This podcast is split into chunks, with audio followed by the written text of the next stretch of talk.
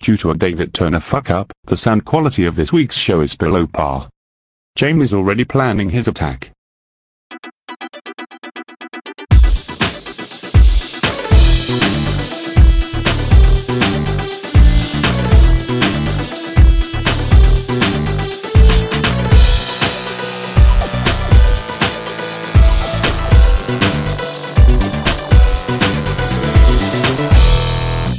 Hello and welcome to the Computer Game Show. My name's David Turner. I'm joined by Mat Murray, Hello. Sean Bell, Hello. and James Farley. Why, why am I last this time? Uh, does it matter? Team back again. Um, sorry about last week. I did listen to the show. Uh, Whoa, whoa, whoa. What are you, what are you apologising for? There's nothing wrong with it. wow. I mean, Are we going straight into follow up? yeah. Do we have any follow up, Mat? well, well, no. My, the first bit of follow up, I want to hear from you.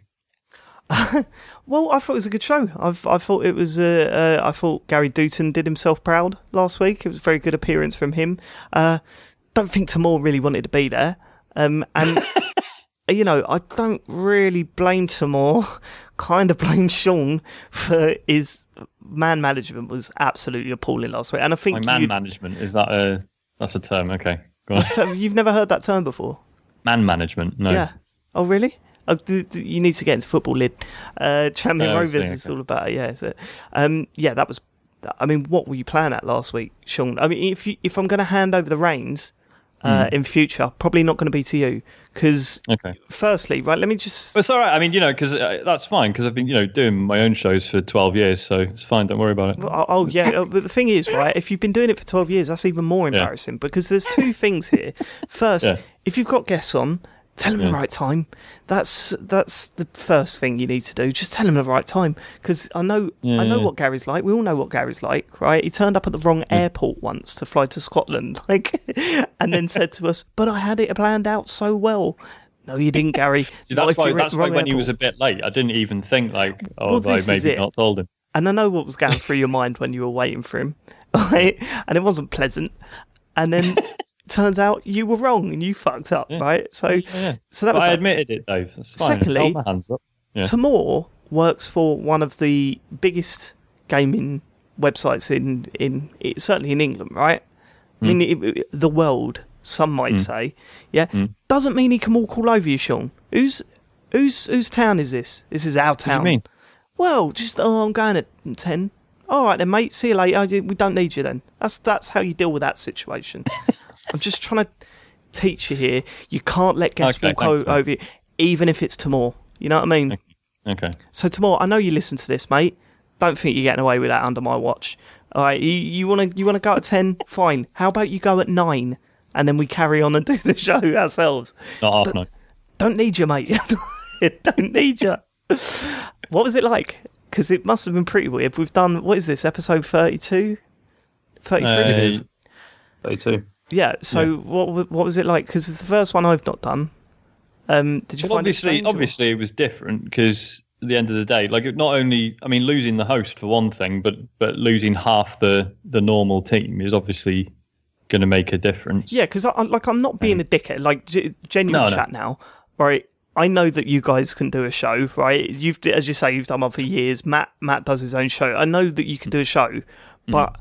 I think there's something weird about doing a podcast that you're so used to doing with certain people, and when they're not there. I mean, it's even like that when one person's missing for a show. You know what I mean? Yeah. Like if James can't make it one me- a week, or or you can't make it, or whatever. It's just a completely different vibe. It's weird, um, and that's why we're and yeah, you sort of, yeah, it's like you've got to ask yourself, well, especially like hosting two very similar shows, like so hosting. Don't this flatter one, yourself, like, Sean. j- Don't flatter yourself, boy. You know what I mean? Being on two different shows. Yeah. um, co-hosting two different shows. That was what I meant to say. Um, it's like what difference? Like, a- am I different on this show than I am on Midnight Resistance? Like, is that something I have to think about, or is it just different because of the people that are on it, or like is what that last episode is that any different different than an, an episode of Midnight Resistance would have been if it was the same people? Do you know what I mean? Well, I I, think know, the I, best. I think Like, what I is that? preferred you. What's I the- preferred you, Sean. Without without David, you sounded better. I, I thought it was better. I'll leave off, James. You've been serious. Fuck off, mate. No one's believing that. Um, the, the the person to answer that question is someone I like to call the listener. So um, tweet in at Computer Game Pod. Is that right, Mat? Yeah. Um, to tweet in and let us know if you think there's a difference between Midnight Resistance, Sean, and Computer Game Show, Sean. I think there is, but I wanted to see if anyone else has picked up on it. Sean's a lot more grumpy on Midnight Resistance.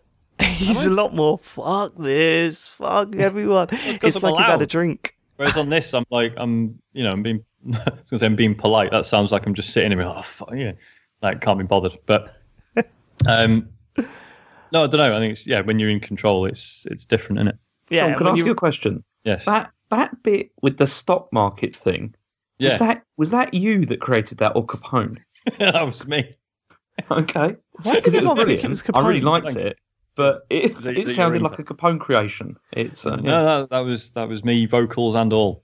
Oh, Well, okay. speaking of speaking of which, um, we have had a message from Capone saying that he's uh, he's starting to show an interest that he might edit a show in the future. Don't worry, Capone people, we've got a plan. Trust us, we got this. Mat, was there any other feedback for last week's show? So, just commenting on, on the Capone editing thing, the great thing about that is that a lot of people, I'm going to assume, don't even know who Capone is. So Oh, that, that's point. what I'm most excited about, just hearing their first reaction to Capone edit. So that's going to be absolute gold. Did we have any feedback last week? From We the did. I mean, uh, first one is from Adam Capone. Um, 15 minutes into Computer Game Pod, and what is going on? Dave, come home. Uh, Brad. Davies, a similar sentiment. Uh, blimey, this week's Computer Game Pod is a bit of a hard listen. so, I wasn't mean, you know, it's it was that or nothing basically. So can I say what off. you said to I us? think can I say what you said to us? Sure. what which bit when When we got that tweet. the what uh, Capone's or Yeah. Yeah go on then. Look, I know he's always up for a wind up, but I'm not in the mood this morning. Just- you know what he's like, but it's still managed to pierce that thick skin. Yeah. Get into Okay. your dirty Cammy part. Toman will will also get involved. Uh, got involved. Uh, pretty sure Computer Game Pod are stepping on my turf for that interesting discussions jingle. What is that? hang on, hang on. So that that was ripped off, Sean. No, I've lost- ripped I've off. lost It was respect just now. that he came on Midnight Resistance and did a little jingle for his little pinball segment. Oh, it's that Um, guy. so so was now he thinks it he's was a good- fucking invented jingles. Oh, well, um, yeah, you might want to go back and listen to some old Joypods, mate. You know what I mean? Get to know your de- guests. That was a classic. If you don't know, get, get to know. what was the other ones? Farley's Game Club. Yeah, that was brilliant. that was- Um, Michael's Hate Seller. Yeah, that Yeah. was a classic. All the classics. There's actually, if you if you want to go back and hear them again, bring back the memories. There's a YouTube uh, video with all of the old Joypod jingles on it, from uh, yeah, from the best to the worst. I used to like randomly say, if you don't know, got to get to know like, all the time. Just because it felt good to say it. There was some Um, absolutely. Do you remember Dawson. pitches? The pitches What? jingle was absolutely fantastic, but the seg- Uh, segment was um, absolute shit. So like, but we kept going because that jingle was so good. yeah, pitches should have died a lot, a lot sooner than it did. um. Okay. Yeah. Sorry. Uh, Luke Dawson got involved uh, with the PC building chat, which which which was argu- arguably my favourite part of last week's show. I love that. Um, Luke Dawson did you did you talk about building PCs? It's Farley, you haven't listened to the episode, mate. You're not I listening to really- it. I listened to bit- the first it's- half an hour, just the first half an hour, and then that was enough. And then I'm glad that I didn't bother now. You're a co-host of the show. How can you not listen to an episode? The listeners have heard more of the show than you at this point. At least Dave listened to the whole thing so he could assassinate me properly. I mean, come on. Yeah. I mean, Um, I, but no, I, I got a message from I got a message from uh, the No Resistance co-host Chris Spann saying like, "Are you actually really annoyed at Gary in this PC building?" Apparently, it sounded like I Um, was. I'm really sorry I missed that. Yeah, go on. I love Chris. He always tries to like find out what the real goss is down. Yeah. yeah. what- do you really hate him? yeah, actually, I do. Tweeted the next minute blatantly. Um, Anyway, um, Luke Dawson, PC build tip: put a PSU in first and plug in, but do not turn the plug on. This earth's the case. Thanks, Luke. That was awesome. Awesome advice. I- I'm definitely going to use that when I'm build, building my next PC. Yes, under a I tree. think Bill has Um, already started doing this, but I've not heard from him since, so probably dead. Yeah, almost certainly dead. Yeah. Uh, rip. Jokes aside, you Um, missed out a couple of um, a couple of tweets there, right? Because th- there were some positives. People were saying that they really enjoyed it. They thought it had more of a Midnight Resistance vibe, but um, which I assume is a compliment. Well, it's about answers the question we had earlier, I suppose. But yeah. yeah, yeah, good point. Um, I, I, I probably didn't see them because I got any Midnight Resistance mentions on mute. So uh, Fair enough. I'm sick of the comparisons. Do my fucking nothing. Um, the biggest bit of um, follow up, arguably, is the release of Skate 3. That's surely the biggest piece of follow up, the global piece of follow up. well, I mean, Yeah, but Hang on, this is wait, the, re- the release of Skate 3, you mean it's been added to backwards compatibility? Yeah. yeah. well, That's not the same as what we wanted. We wanted the HD remake. That's Yeah. not the same. well, technically, it was in HD, so it counts, but uh, it wasn't a remake, so maybe not fifty I percent. think it's because a lot of people were tweeting me about it as well, which is really cool. But also, I was like, yeah, but I'm not going to, not buying an Xbox just for that. What? Because this is interesting, actually. Because this was running through my head this week. Mm-hmm. Um, why haven't you got an Xbox, Sean? I fuck it, I don't want one, Dave. I don't. Look, I think it's quite interesting because, like, your main form of entertainment, like your favourite form of entertainment's gaming, right? yeah. So, what's holding you back getting one of the three? Ma- Like, why not an Xbox? And what have you even considered it? I don't. I, I just, mean, I'm not honestly, I saying, like- can't. I can't find enough reasons to bother. Like uh, most of the games I'm interested in are coming out on PC as well. Um, so I just I need to stick some more RAM in the PC, and then I can play, you know, Forza Horizon Three and stuff. Um, and that's that's it. Like I've got no other reason. To Sean, you had, It's not you had a they're cra- 360, yeah? I've got a 360. Yeah. Yes, that makes sense. I could, I can get why you're not that interested in the Xbox One. Yeah, but they're not Mm. they're not crazy expensive when you think about it. I mean, like it's all relative. So you know, I'm not saying, and I'm not even saying you should get one. I'm just I just find it interesting. Saying that- I'm poor. no, no, I'm just I'm just saying that um as like it's you know gaming's such a big thing for you. I I. I don't know. I, I maybe I'm I'm coming from a really stupid perspective of oh you just buy everything, um, and I probably wouldn't. Own It one I Oh, didn't no, okay. It is unusual for me to be this far into a generation and not own all of them. Um, I just, yeah, I don't know. I've just not found enough good reasons to bother. And I suppose that, that those reasons sort of fade even more now that most of the games are coming to PC anyway, right? It's also Yeah, different to how it was back in the day. What you know, uh, even uh, last generation or generation before, where there were way more exclusives. Now there's Mm. you know there's barely any exclusives, and then also if you've got a PC, there's, there's even less reason. So yeah, a a couple of couple of generations ago, I'm sure Sean would have bought an Xbox. You know, one if it was available, even if the games aren't great, just because there's the odd exclusive. Now it's just Yeah. very little need. Yeah, I mean, you- like, I mean, Sorry. from your perspective, what what do you think I'm missing out on? Um, well, it's hard to tell really because I don't know how things run on a PC. I don't know how. I mean, f- for starters, you're missing out on uh, playing tights with me. That's the first thing. And Rainbow Six, uh, you missed out on that a long time I've- ago. But I've got both those games, Dave, Yeah, but you got them on the wrong just console. on a better console. Um, yeah, it's true. the better console, fair. Um, I don't know. I, you know what? I don't know. I suppose. Um, I just. I've, it's another console, isn't it? I guess. Um, it's hard to really sort of find a, a good reason to own one. I, I, I get that, but I just couldn't live with. I couldn't live without. I couldn't get rid of my Xbox now because I've I've got too much to plow on it, and I've got all my friends in it. And then the more these backwards compatible games come through, uh, especially the ones that I own digitally, it makes such a difference. You know, um, I'd much sooner obviously get rid of my 360 than, than the Xbox One, uh, despite the fact that's got Sky Sports on it, as previously mentioned. I just thought it was I, weird. I I don't think I'd miss my Xbox One if I got rid of it.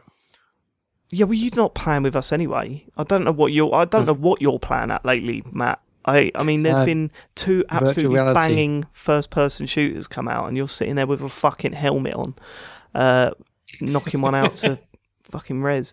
Um, yeah. th- Do you think because you're not getting a PS4 Pro, right, Sean? PS4 Pro. uh, I, yeah, don't really. I don't think so. but Not what unless- about? uh, Are you considering a Scor- Scorpion when it comes out? Scorpio, whatever it's called. Scorpio. I don't think so. No. I mean, I Wow. guess the, the the the thing, the only thing it would take is if it turned out the the Scorpio's the proper proper new one, isn't it? Yeah. Yeah. So if that was like definitely capable thing of things that like my PC couldn't do without a massive overhaul, then maybe that'll be more cost effective. Um, when was the last time you upgraded your PC? Uh, two years ago. So how long do you reckon you got genuinely until you, you feel that I don't know to- because I like I know it I, know it needs more RAM, but it's, it always needed more RAM. I've just nothing's come up that like refuses to run until Forza Forza Horizon Three, um, which like literally you try and load it up and it's just like I, you're not even not even trying it, mate. Fuck off. Um, but then it's only like thirty quid for another four gig of RAM. So I guess I stick that in and just see how I go, um, probably only a few more years though. So yeah, so th- there's a good chance that the Scorpio will be more um, cost, Cost effective, effective. Hmm. than basically starting a new PC. It's going to be interesting to see how that. I mean, I genuinely think that Xbox have quite a good opportunity to come out swinging uh, with the Mm. Scorpio next year. Um, yeah, it's going I to think be. it's weird. Like it's interesting to seeing like there's you know there's all articles saying oh that's for like the last four months Xbox has been selling more and it's doing really well again. Because everyone's not got think that- PlayStation. yeah, that's what that's what I was thinking. Is like is that not just because like loads of people who've already bought PS4s are like yeah fuck it, let's may as well get an Xbox now. yeah, I suppose I'd, I'd like to see what the equivalent was between the 360 and PS3 three years into their lives. Yeah, you see, that was interesting because I, I felt like there was a swing from the 360 to the PS3 sort of later on, but then that might just be me and my friends. I know it did. It really know up towards the end, didn't it? Um, yeah. uh, Especially with the, I, I think what helped with that was it having a Blu-ray player, and towards Hmm. the end of the generation, I, I'd say there was a, well, obviously there was far more HD TVs out there than there was at the start, and uh, the opportunity to get a cheap Blu-ray player out of it as well was. Um, was, was an attraction. I can't see what the. Plus, attraction is plus, for these ones. plus, Last Guardian for the PS3 guys. Come on, Oh, yep, it's coming that was, out that was enticing, wasn't it? totally for the PS3. We promise. I will say another thing about the, the PS4 and Xbox figures is that a lot of people, you know, are, were, were waiting for the Pro, or you know, maybe waiting for for, for other deals. So, Yeah, but it's I don't know, just do, you think interesting. there's, do you think there's a similar market? Because I know a lot of people getting PS4s, for, like people getting kids PS4s for Christmas, and they're just not interested in a Pro. Like No, no, of course not. No, the, no. the PS4 is at a certain price now that they're happy to jump on, uh, and the Pro is just an expensive console again. I actually had um, earlier this evening the joy of explaining to a friend who doesn't really play games um, what the PS4 Pro is. Oh God, Yeah, go on, go on, Sean. Let's hear it. Uh, well, basically, she was just like, "Look, I, I want to get my boyfriend a PS4 for Christmas. You know, what do I get? What games, etc." And I was like, "Right, the thing is, there's sort of two of them now, but one of them's better slightly, but only if you've got a really good TV. Do you know what TV you've got?" And she's like, uh, "I'm not sure if it's HD." Right. oh Okay, probably don't bother with the new one then. um, yeah, but my my wife would give the exact same answer to that. no, no, like I, I, I'd sort be of, I sort of furious. said, well, it, it will be HD. Don't worry about that, but it's definitely not going to be 4K. So, Hmm. I mean, I know people have said it's, it's there, there are benefits even if you don't have a 4K TV, but uh, I don't know. Well, we'll find out what the real benefits are soon. Um, but first, we've got a little bit of news, haven't we, James? Yeah, I didn't post this, so No. I'm not taking responsibility. Look, he's, he's scared to do the news now. Well, I'm perfectly happy to talk about this. Um, so I was going to give James a break this week, but it turns out they didn't even post it up. So his a terrible run of form for the news is, is is is continuing at the moment. Who posted this then? Was this you, Sean? It was me, yeah. Okay, let's go. What's the news? Right. So there has been. I don't know if this was a leak. Um, I mean, it, it's come from uh, Laura Dale, who's been pretty reliable with stuff she leaked about the Switch prior to its um, unveiling. So I'm inclined to believe this. But um, yeah, basically, uh, apparently, Game are going to be charging 200 quid or 199 pounds and 99 pence for the Switch, but that's for like a basic model, and then there's going to be a 250 quid one, which apparently comes with a game and more internal storage. No idea what the game is though. Um, Hmm. It doesn't really. It That- doesn't really I mean, add up, you know, That, does it? that sounds similar to one of my predictions, but go on. It doesn't. it doesn't really add up though. I mean, having a 199 SKU uh, for a basic model, then getting additional storage and a game for just an extra 50 quid. Does that does that sound right to you? depends who on the the on the game, I suppose. If it's what if what it's was the difference between the Wii U, like the um yeah the basic one and the um the other one? Wasn't it 70 pounds? Yeah, and that was that was just extra storage, wasn't it? And there was wasn't there there was some like weird thing if you got the pro one, there were like discounts on the Yeah, there's Yeah, like there was 10% discount off DLC and stuff. yeah. shop. I never Yeah. felt like that materialised. I never there, there was never also it. it, it come with a charging dock, and Yeah. um, oh, was that not in the basic one? Okay. It wasn't in the basic one though, because I didn't get one with mine. Um, oh, I And never the thing, the thing with the Wii U was is, was that even the Pro one, like the storage was still pathetic in the long run. So, you know, later on when they like they were really going cheap, but it was just the the white one. People were like, oh yeah, but do I need the Pro one? I was like, mate, you'd be plugging in a USB hard drive in either way, so yeah, yeah. don't worry well about it. for that. Um, yeah. So what do we um, think? What do we or not the think? same If that price, Switch. if that price point is legit, um, Nintendo have won gaming. I think. No, I think, We've I just think it's it. a brilliant. I it's a really brilliant price if they're going to release it at that price. I yeah, mean, I mean, we all suggested sort of 300ish, didn't we? yeah, Well, that's what I was thinking. I mean, looking at the console itself, I mean, it sounds stupid, but looking at it, it doesn't look like a cheap piece of kit. Like you look at the Wii U, and you're kind of like, "Wow, where's my money going?" Because it's all plastic and.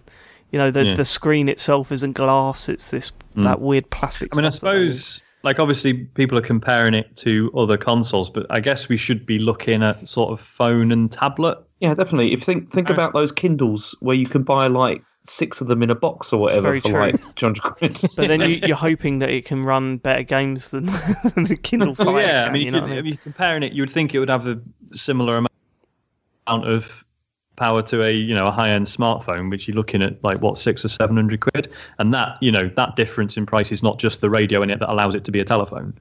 Um, So I don't know. I mean, I hope this is real.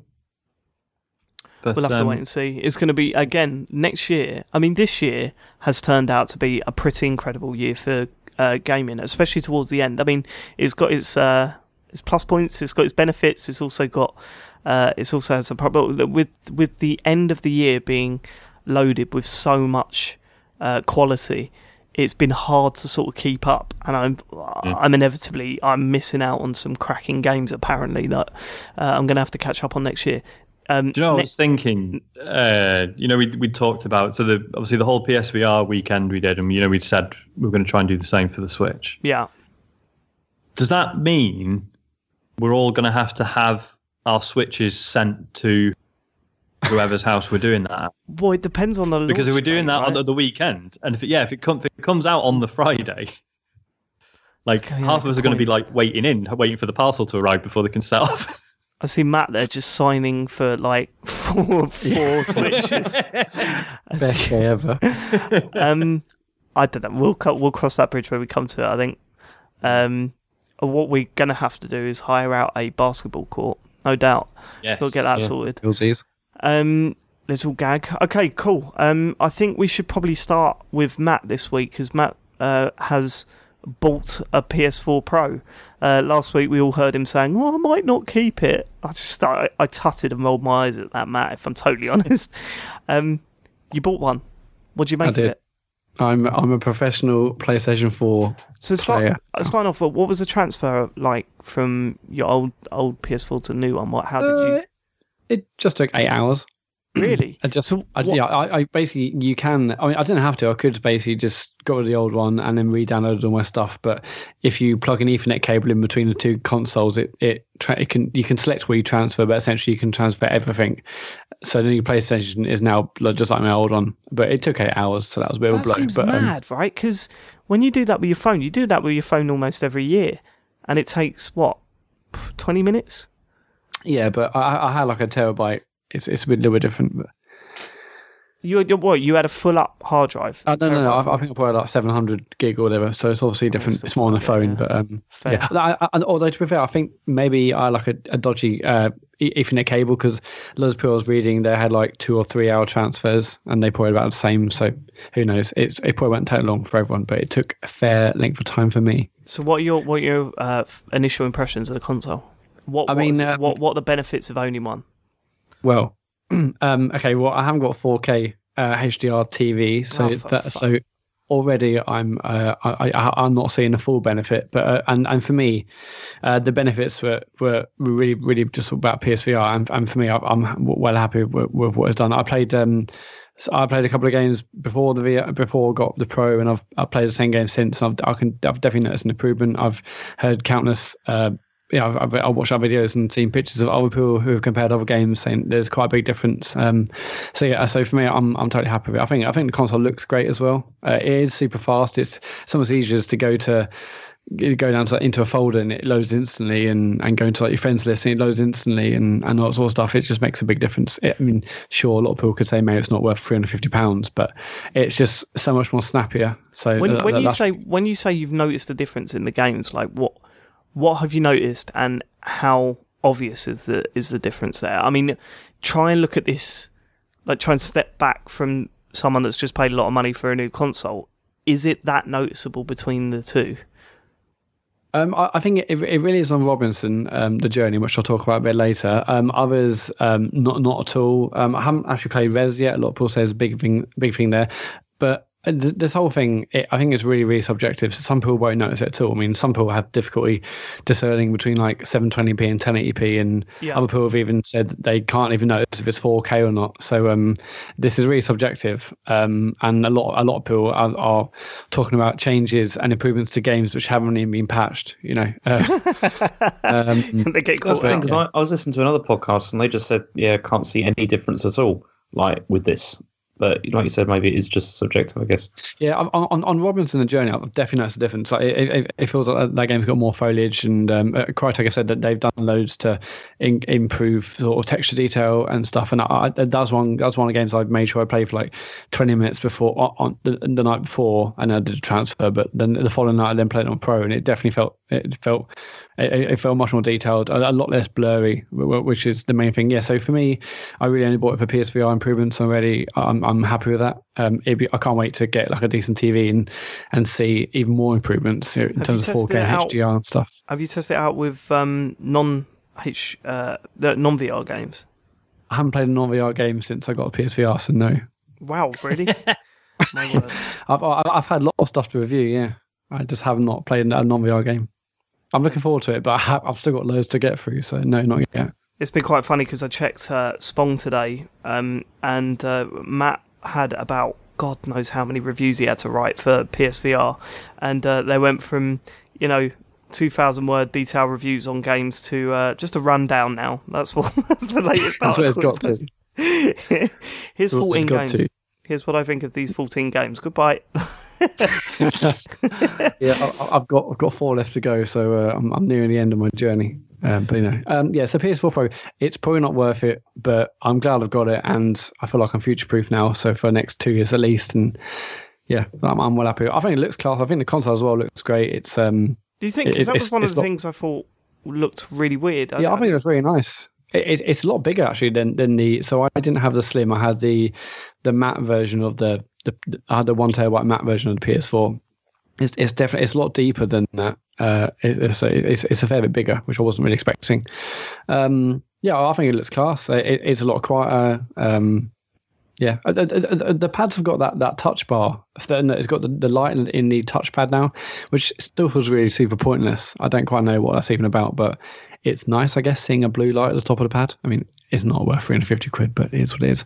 But I'm glad I've got it. I, I'm super glad I've got it because I feel like, you know, now when I get my ne- new TV next year, you know, I have an awesome machine to play it on. Uh, and I feel like I'm sort of don't have to buy anything else PlayStation for a long time now. I've got the VR headset. I've got the 4K, uh, you know, HDR sort of um, gaming console. So yeah, I'm happy, and I, I really feel like in terms of games being updated and taken and, and taking advantage of this, this is obviously super early doors. And I feel like in six months' time, the games that were built with pro in mind are going to look really, really fantastic. Um, so yeah, yeah, and, and, I haven't, like I said, I haven't even played any non VR games to even compare um, compare them because there's obviously there's also improvements to to games uh, just standard games that have been updated to take use to make use of pro. So uh, even games you, you don't have to play in 4K. They just the games that have been basically downscaled. I think they're calling it from a 4K sort of signal into 1080p. They, them games are also looking much improved. So I haven't even tried that uh, myself yet. Can I just say, because I know that um, I know what our listeners are thinking, and and it says it, it's it sounds like you're not completely like you don't see it as as uh, not that you're disappointed, but you don't seem as hyped up as I thought you would be over this thing. Well, it, it's still a PS4. I mean, it, it's not a new console. It's just it's a slightly improved PS4. I mean, I, I, I, I never felt that sort of new console excitement. I was like, oh, excited to get it and see what it's like, but it's not like getting a, a Switch or. Um, It's a bit like when I got the new 3DS. It's kind of the same sort of thing. It's it- like it's still a PS4. It looks exactly the same. I mean, it's like in terms of like the UI and you know, it's I I, I literally sort of transferred my old PS4 to a new one, so there's there's no change. I mean, like the pad's nice because it's a newer pad. Uh, I, I feel like uh, the VR, game- VR games I've, I've played feel feel you know uh, better, feel like they look better, but that could be a placebo effect. Yeah, I'm, I'm saying not. But yeah, it's not blowing my mind. I think if I had like a new TV at the same time, maybe it'd be a, another another level, another another step up. But I don't have that, so yeah, it, it's So if I was to I'm if I was to ask you, right, look, I'm thinking because I've got 4K TV and I know you've not seen the effects of that or whatever. But if I was to say, look, I can't really afford a PS4 Pro, but if I really pushed and scraped something together, I might be able to get one. Would you recommend it or no?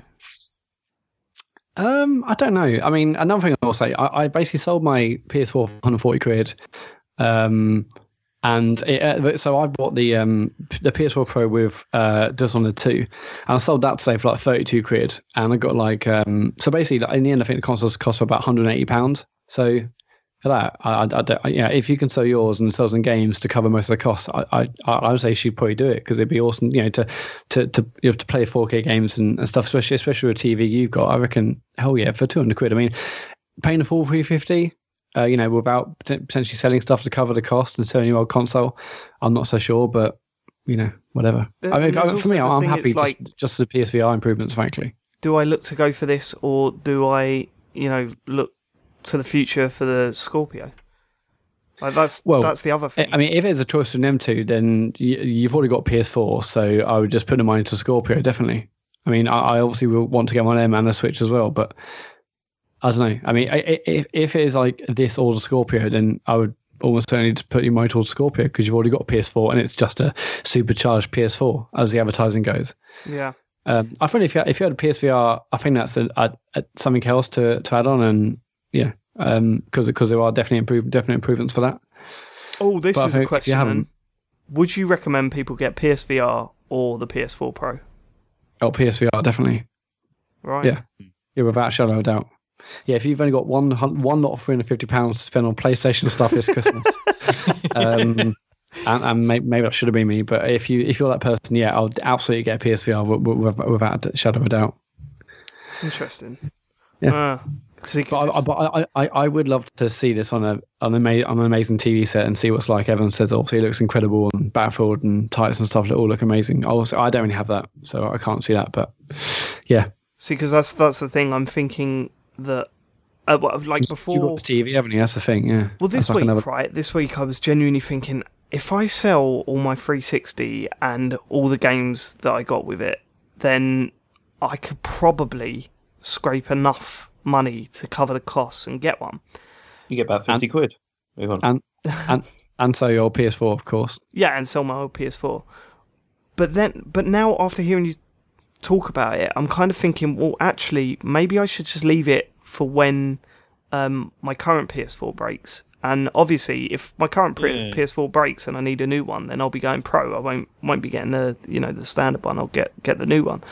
Um, it's just it kind of feels like that that should be more of a replacement thing because it'll be slightly cheaper by the time that happens, and um, you know, I, I don't know, and you've kind of talked me out. of. I, I, I, I, I, basically, right, I I got a bonus from work, and you know as well as I do, Dave, if some money comes into my account, it's a race against time to get it spent before it gets spent on like wallpaper or sofa. Right. So basically, I had a very, very small window.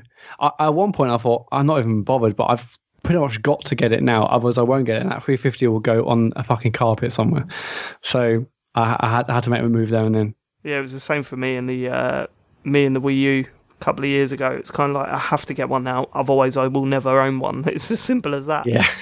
Uh, Yeah. Because I was perfectly happy with my old PS4 and I haven't got a TV, like I said, but, um, you know, it is what it is. Cool. All right. So, what was the game that, that, that you've been playing? What is this? The, So I'm playing Robinson the Journey, uh, which is a PSVR game. Yeah, I, I will get to play some non non VR uh, games soon. In fact, I so like I said, I had um Dishonored 2 uh, uh, that came on the console, and I really want, I did want to play that, but um, I, everyone who I talked about it said that I should I should probably play the first one first because I'll miss out on loads of the lore and stuff. So I just sold it, even though Really? today it's actually got loads of amazing review Who scores. to- who's everyone? Who told you that? Uh, I, I, I was reading people, people on Rollmark was saying that I'll get a lot more out of it if I knew the story behind things, and I might be missing out on Probably just watch a recap, to be honest. Yeah, it's, Yeah, I don't remember it being like really detailed or anything like that. It's not like I don't know. Well, it's sold anyway now, so it is what it is. Well, you should have asked. Uh, you should have asked us, really, shouldn't Yeah, you? Yeah. Yeah. but, but having said that, Dishonored, Dishonored 2's got some really great review scores today, so uh, It's I'm been interested. off the charts, hasn't it? People are go- are naming it for Game of the Year already. They're saying, you know, uh, I, I've seen a lot. Of say already, it is November, Day.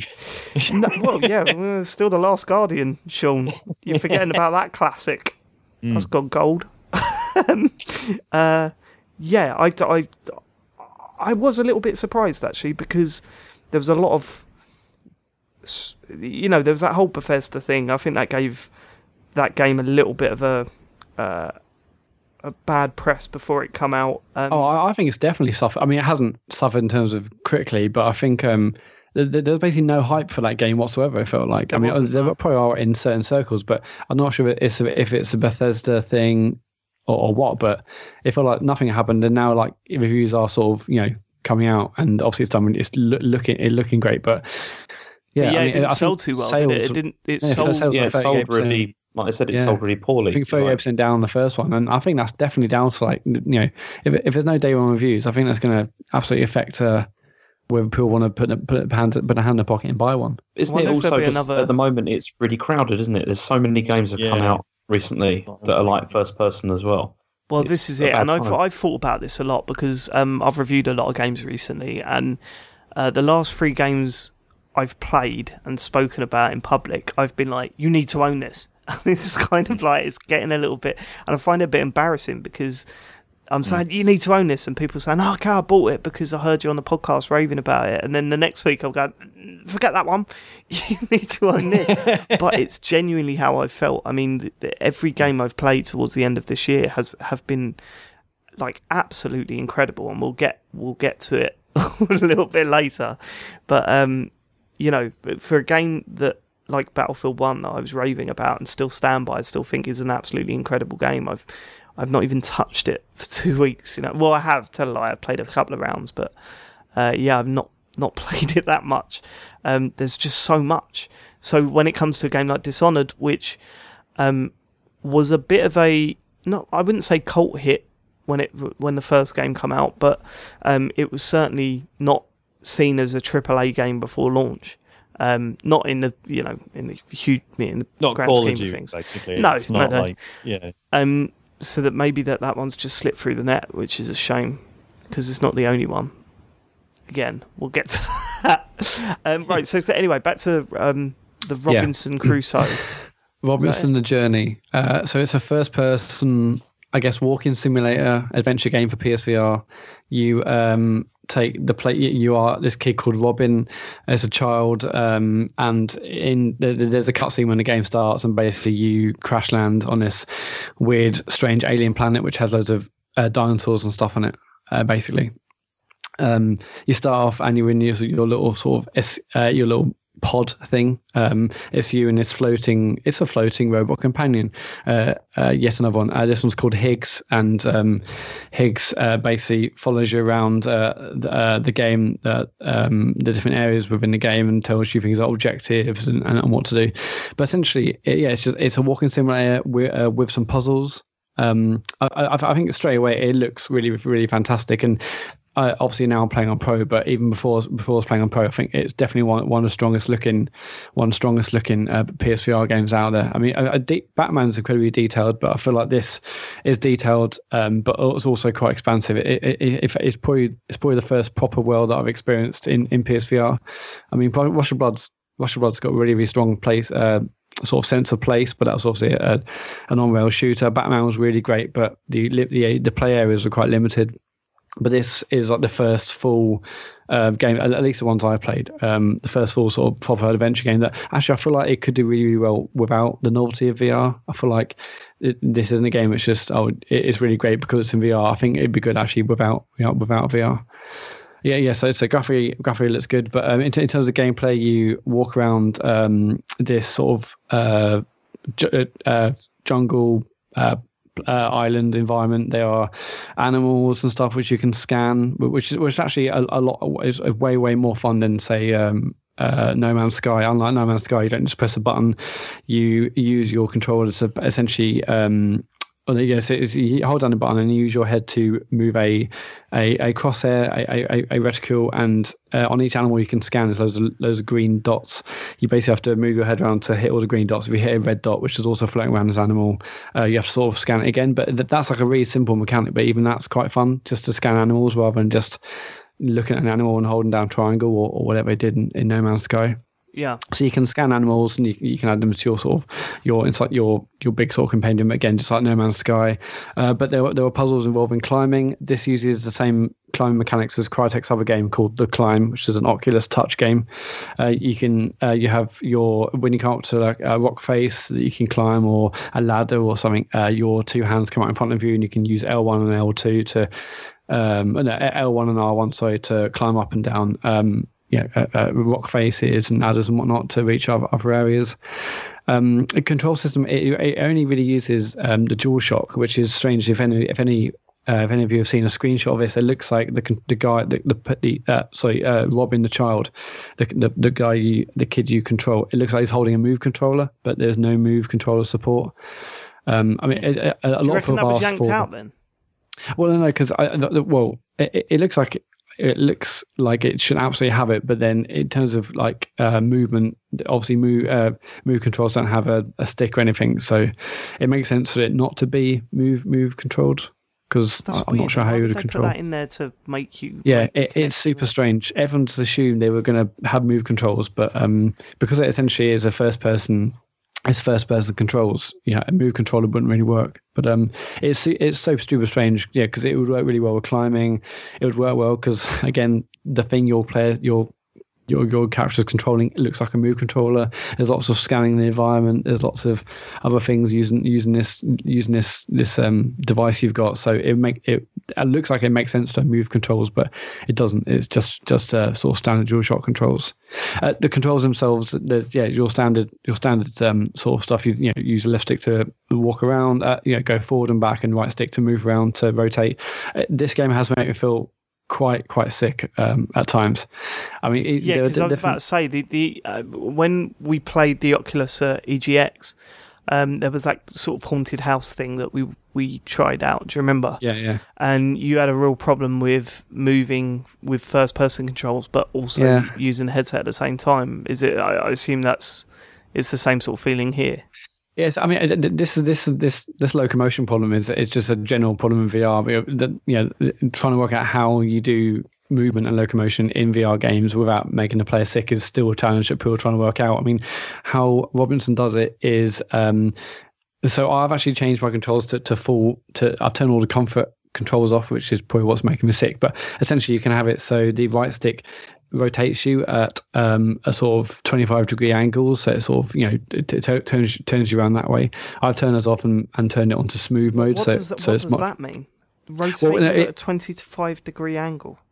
well, yeah, so so so so when you when you press right, as opposed to you just like naturally um, spinning round as you would do uh, normally, this sort of takes you like it, it, like little little sections around, and that's supposed to that's supposed to reduce sickness as opposed Oh, to like increments movement. of- It will sort of almost click round to different different yeah diff- different angles. So yeah, I'm, I'm not sure what angle. mad. degree. That's mad, isn't it? Because one of the things that these VR games have kind of picked up on, and, and it seems to be more and more, is that teleporting feels more natural than actually moving around smoothly, right? Like, like you well, look at yeah, yeah, Rec Room, they were saying that that when you, like the Giant Bomb guys, when they they were playing Rec Room, they were saying actually teleporting feels alright. It doesn't make me feel sick at all. But That the moment sort of makes sense though, doesn't it? Because there's no movement. You know, like we, we were saying on the last episode, um, that was really good that James didn't listen to. Um, it's that the thing that gives you the motion sickness mo- most of the time is because that mismatch between like you can see one thing but you can feel another. In this case, you can see movement but you can't feel it. Yeah. So if you're just jumping around from point to point, that's yeah, that's probably much less likely to trigger motion sickness. That's crazy though, because I wouldn't have thought that. Like, if I was in a room and someone suggested that, I'd I'd kind of think, well, no, surely it's just gonna disorientate you so much more being in one position and then just flicking over to another. Do you know what I mean? Uh, but I guess Hmm. Well, it I, I, I it turn it off. I turn it off 'cause- because it was starting to annoy me, you know, because I, I would find myself going up to an object and, you know, hit, uh, pressing with the right uh, right stick to turn right, and I would maybe move slightly too much on an angle. I was like trying to have to line myself up a lot, and it just felt weird. So I, I've turned all the, you know, I turned all those modes off, and now I'm just using regular first person controls. But that is definitely making me unwell. I mean, I'm usually good for the first half hour or so, and then, and then I sort of start feeling a bit bit woozy, and I take the headset off, um, which is annoying because I feel like well, I'm starting to get sick when I am basically forgetting that I'm in VR and I'm pressing playing like a normal first person like sort of adventure game, and then I I suddenly do like some some jumps and some climbs, and I'm bombing all over the place. I'm looking around everywhere with my head, and I, I think that's where it's starting, starting to make me feel a little bit a little bit unwell. But uh, um, uh, this is something I'm going to to hopefully get used to, and hopefully in, in a few days I'll, I'll I'll be totally fine with it. But um, yeah, so control, controls are also really really um really really fin- finicky to the point actually where one of the face buttons, the triangle button, is just to bring up controls which is is it feels bonkers that, that that wouldn't be in a settings menu, but it's actually just on one of the face buttons. It just brings up a little thing in front of you to show you the controls. Uh, Right. But you can basically press L1 and R1 to like flick, uh, flick, change the um, change uh, what your little tool does. You can use it to scan items. We can also use it to levitate items, and yeah, anyway. Um, but it controls a little bit, a little, a little bit finicky, but apart apart from that, it's fine. Um, it, does some really really cool stuff. So Higgs is your floating robot, um, floating robot companion. But you can look at him and, and press a button and go into Higgs mode, which is basically when you it goes in almost like a tilt shift style view, where you're above the local environment and you can it almost like looking down at the at the at the environment like a like a model train set. And you can see your your character. You can see you know you're you're above the trees. You can see other other elements. You can use that to sort of solve puzzles. There's a lot of um, there's a lot of these puzzles where you have to basically yeah um, there's these power gates where you see like a a um, a pylon um, on the map and that that uh, that's giving out a certain amount of electricity and you basically have to hit, hit these try these uh, buttons to move move electricity basically uh, um, around the island to open different gates and get certain machines to work. But it's really cool suddenly going to this, this view above above the map to to, to change that stuff. Um, one of the big uh, issues with this game is that it's only like three or four hours long, um, Right.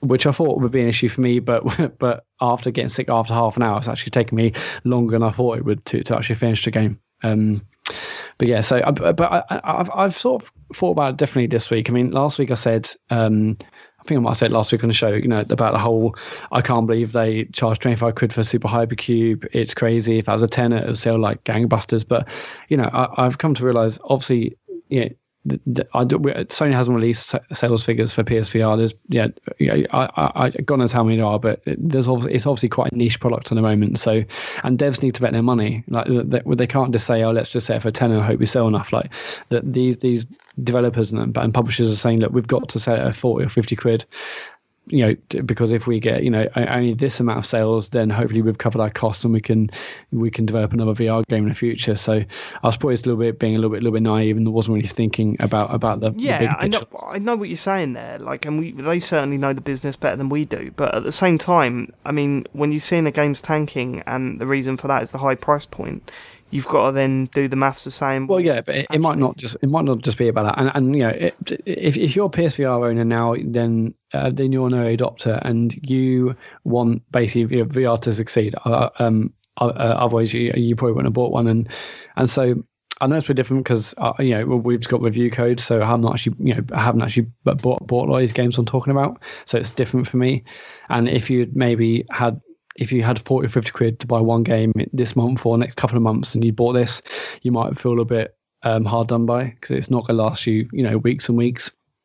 But yeah, it, it- it's tough at the moment because there's not many PSVR games out, and, and, and people need the money so that, so they can see that there is a desire to, to develop other games. Um, so it's tough. So I, I- don't feel quite so bad when uh, someone's charging um, say like 25 or 30 or 40 quid for a game. I mean, th- th- this game is actually 55 quid, I think, on Amazon, which is ridiculous anyway. Uh, even more so when you think it's going to go like four or five. I mean, it, it, it may may have gone down, but at one point it's like 55 quid on Amazon. Um, Jesus Christ. yeah, I mean, it, it, it's even even tougher when you think it's got like a three or four hour um, uh, um, campaign. Anyway, I think there's plenty of reasons to go back in. You know, just scan other animals and you can explore and whatnot. But, but uh, I haven't actually told the best bit about it is just is seeing these like massive hundred, I don't know how many hundreds of feet, but this massive, massive dinosaurs, you know, in, in this environment is is really stunning. It does does really take your breath away. It's just it, it's it's cool to be in this environment anyway. But when you see one of those, you know, when a dinosaur come into view, or you you come out of a cave and what you think is the end of a cave is actually like the two huge hulking legs of of this massive dinosaur. It really is, it really is incredible. In fact, to the point where I saw this amazing dinosaur, I was just like, you know, agog looking up at it, and I walked forward and walked off a cliff. Um, and I feel like I'll be like, I, I, another time I, I, I kept walking and I was suddenly in this um, this swamp and this like bog and, and I also died out. I feel like if I was in a film, I would just be like dinosaur, whoa, and then pff, dead, just dead because I was too busy looking at the dinosaur. I, I, didn't that freak you out just walking off the cliff in VR though? Uh, it did a bit, yeah, yeah. But uh, but um, but my stomach didn't go. Um, but yeah, um, it, it, it, uh, that, that's definitely immersion breaking to say the least. But no, I, I think I haven't finished Robinson yet because you know, I've been feeling well, but it, it, it feels like the first proper. For the first proper world, like I, I, I, it feels a, a, really interesting world to be a part of, and this feels like the first proper game that doesn't necessarily rely on VR. I think it's definitely built with VR in mind, and that's great. But I feel like this game would be fun um, even without VR. Uh, one last thing, I'll, I'll stop talking about VR in a second. But one of the great things about this is because of the limitations of VR right now, they can't just you know throw in hundreds of enemies and you know for you yeah, to yeah. shoot and i feel like if this was an on vr game i would have already had to shoot like 500 men. Like i, I know i would have done. Whereas it's actually good like the limitations of vr mean that this is it's whoa, delivering whoa, game whoa, whoa, what? That sounds like you're such an apologist there. No, it's no, actually no, good that you can only get a few people on screen at one time no, because I've I've said on I've said talking about Uncharted games, I really like them, but it's like when you have to, start shooting millions of guys, it's just annoying. And I wish the Uncharted games are much more about the exploration and the puzzles rather than having to shoot a billion dudes. And because of limitations of VR, it means they can't they can't put all those or, or, or, all those enemies in. And right now, it's it's creating a game which I much much prefer. It's much more of a relaxing experience. It doesn't I know, I, I, know, I, I totally understand what you're saying, but at the same time, come on, Mat after after playing many games where where they are so limited with how much they can fit on the screen at one time, you know, technically, you you're going to get a little bit tired of that. You want that a little bit different, maybe with loads of enemies that you can shoot, because we all know it's more fun. Yeah, I mean, for me, it's just nice not having to worry about oh fuck, I'm gonna have to see loads, I'm gonna see loads of crates on the floor in a minute. I'm gonna have to duck behind cover and yeah and stuff. It's just nice knowing that that was not going to be a part. It's just going to be like, you know, looking at the environment, enjoying the environment, doing some puzzles and this, something other. There was, and some climbing. There's no chance of suddenly having to duck behind cover and shoot loads we, of guys. We totally broke you with that challenge, didn't we? I mean, that's, you want to play yeah. anything that yeah, not Uncharted right now. Which, um, funnily enough, have you heard uh, the, about the suggestion, genuine suggestion for Mat's next stream? New catching up, Sean? Uh, no, I haven't, no what game is coming out early next year that we're all very excited about? Wait, hang on. Think, have a little you're think. You're not talking about NieR Automata, are you? I'm not. I've never even heard of that. This is Mass Effect. Yes. God, is that early next year? Fuck me. So what are we thinking? You're going to do Mass Effect Marathon? All three Mass Effect games before that yeah, one comes boy. out. Do it. That would be good that would be good, especially because one of those games is about the length of Uncharted 1, 2, and 3. yeah, but I wouldn't have to do a whole lot in three weeks, unlike that. So No, no, you'll have more time to do but, it. Um, I don't know. I just thought, as seeing as they're all on the EA access now, it'd be a good one to do, but I've got plenty of other things. So I, um, I'll sort of on VR in a second, but I did play um, Trackmania VR. There's a demo out on. Oh, on the, shit. How did you get on with that? It was fun actually. Yeah, it's, it's really really good fun. So there's a there's a demo, a free demo on on PSN, but you can also obviously buy Trackmania itself. It's been updated to include 40 VR tracks. Um, but the devs are working to make sure every track currently in the game is oh, right, it will, will be VR enabled. God, that'd be up right. So I didn't realize it was only certain tracks. I can't. Yes, I, I can't imagine being in VR in Sean's shitty forest that he made for our Twat Mania challenge. No, that, Oh, that'd God. be easier because you'd have the depth perception instead of just being, what the Yeah, fuck is going on? The fucking robe was hidden behind trees. It's a good track. I Yeah, can't- the only issue with demo, and I haven't played the full game, and this might be an uh, issue with that as well, was the, the tracks are over in like 30 seconds or so. Like they're, they're, they're super short point to point. But um, but in the demo at least, there's one with a massive, massive drop, and it really does make your stomach go. It's really, Mm-hmm. but it's, it's, it's exciting. I didn't feel unwell. It was, it was just really exciting to, you know, drive off the cliff and go, whoa, you know, you're bombing down the down, to ground 100 million miles an hour. It's great fun. I love that gif where uh, someone was obviously streaming them playing uh, Trackmania VR, and you see the first jump. They hit the first jump, and then you see like the sort of camera t- tilt slightly to the left, and you think, "What's going on here?" And then the car stops moving, and the sort of it looks like they've uh, they tilted their head as far over to the left as possible, and then you realise that actually th- the first jump make them t- made them take their headset off and just leave it on the side Bottled it. Yes. give up. Um, okay, cool. Uh, who's there? Who wants to go next? James, do you want to go? Yeah, I don't mind because um, I mean I've been playing two things, but I'll probably just start with Call of Duty. Do? Right. So you've been playing the third of the uh, the trifecta of uh, um, first-person shooter games out in fall of Yeah. 2016.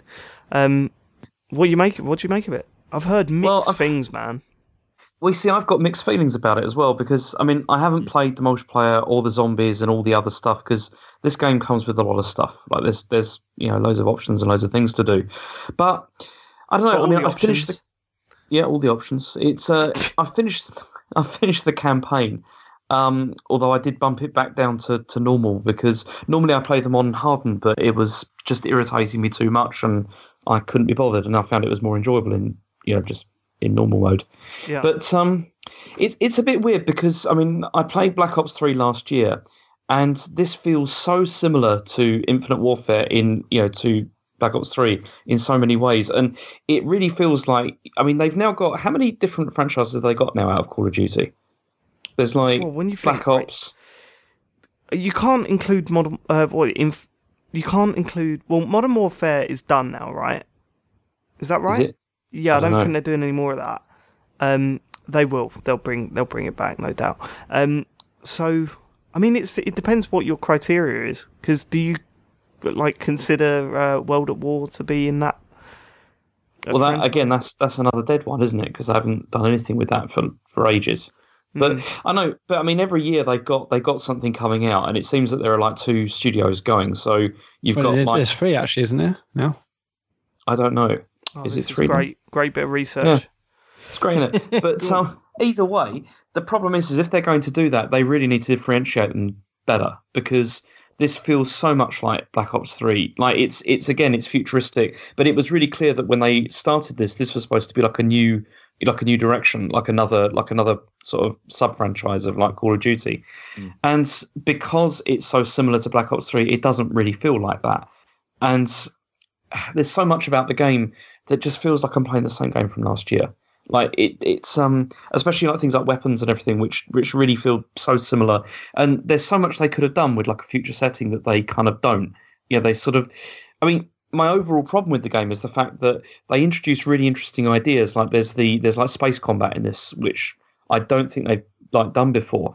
But they never go far enough with it. It's always they still stay within like the sort of the COD mechanics for everything, which kind of um sort of ruins things a little bit because there are some interesting ideas. I mean, the space combat's really fun. It's really really good. So when It's you say space combat, what what are you talking? You talk is it vehicles or is it um, normal first person shooting?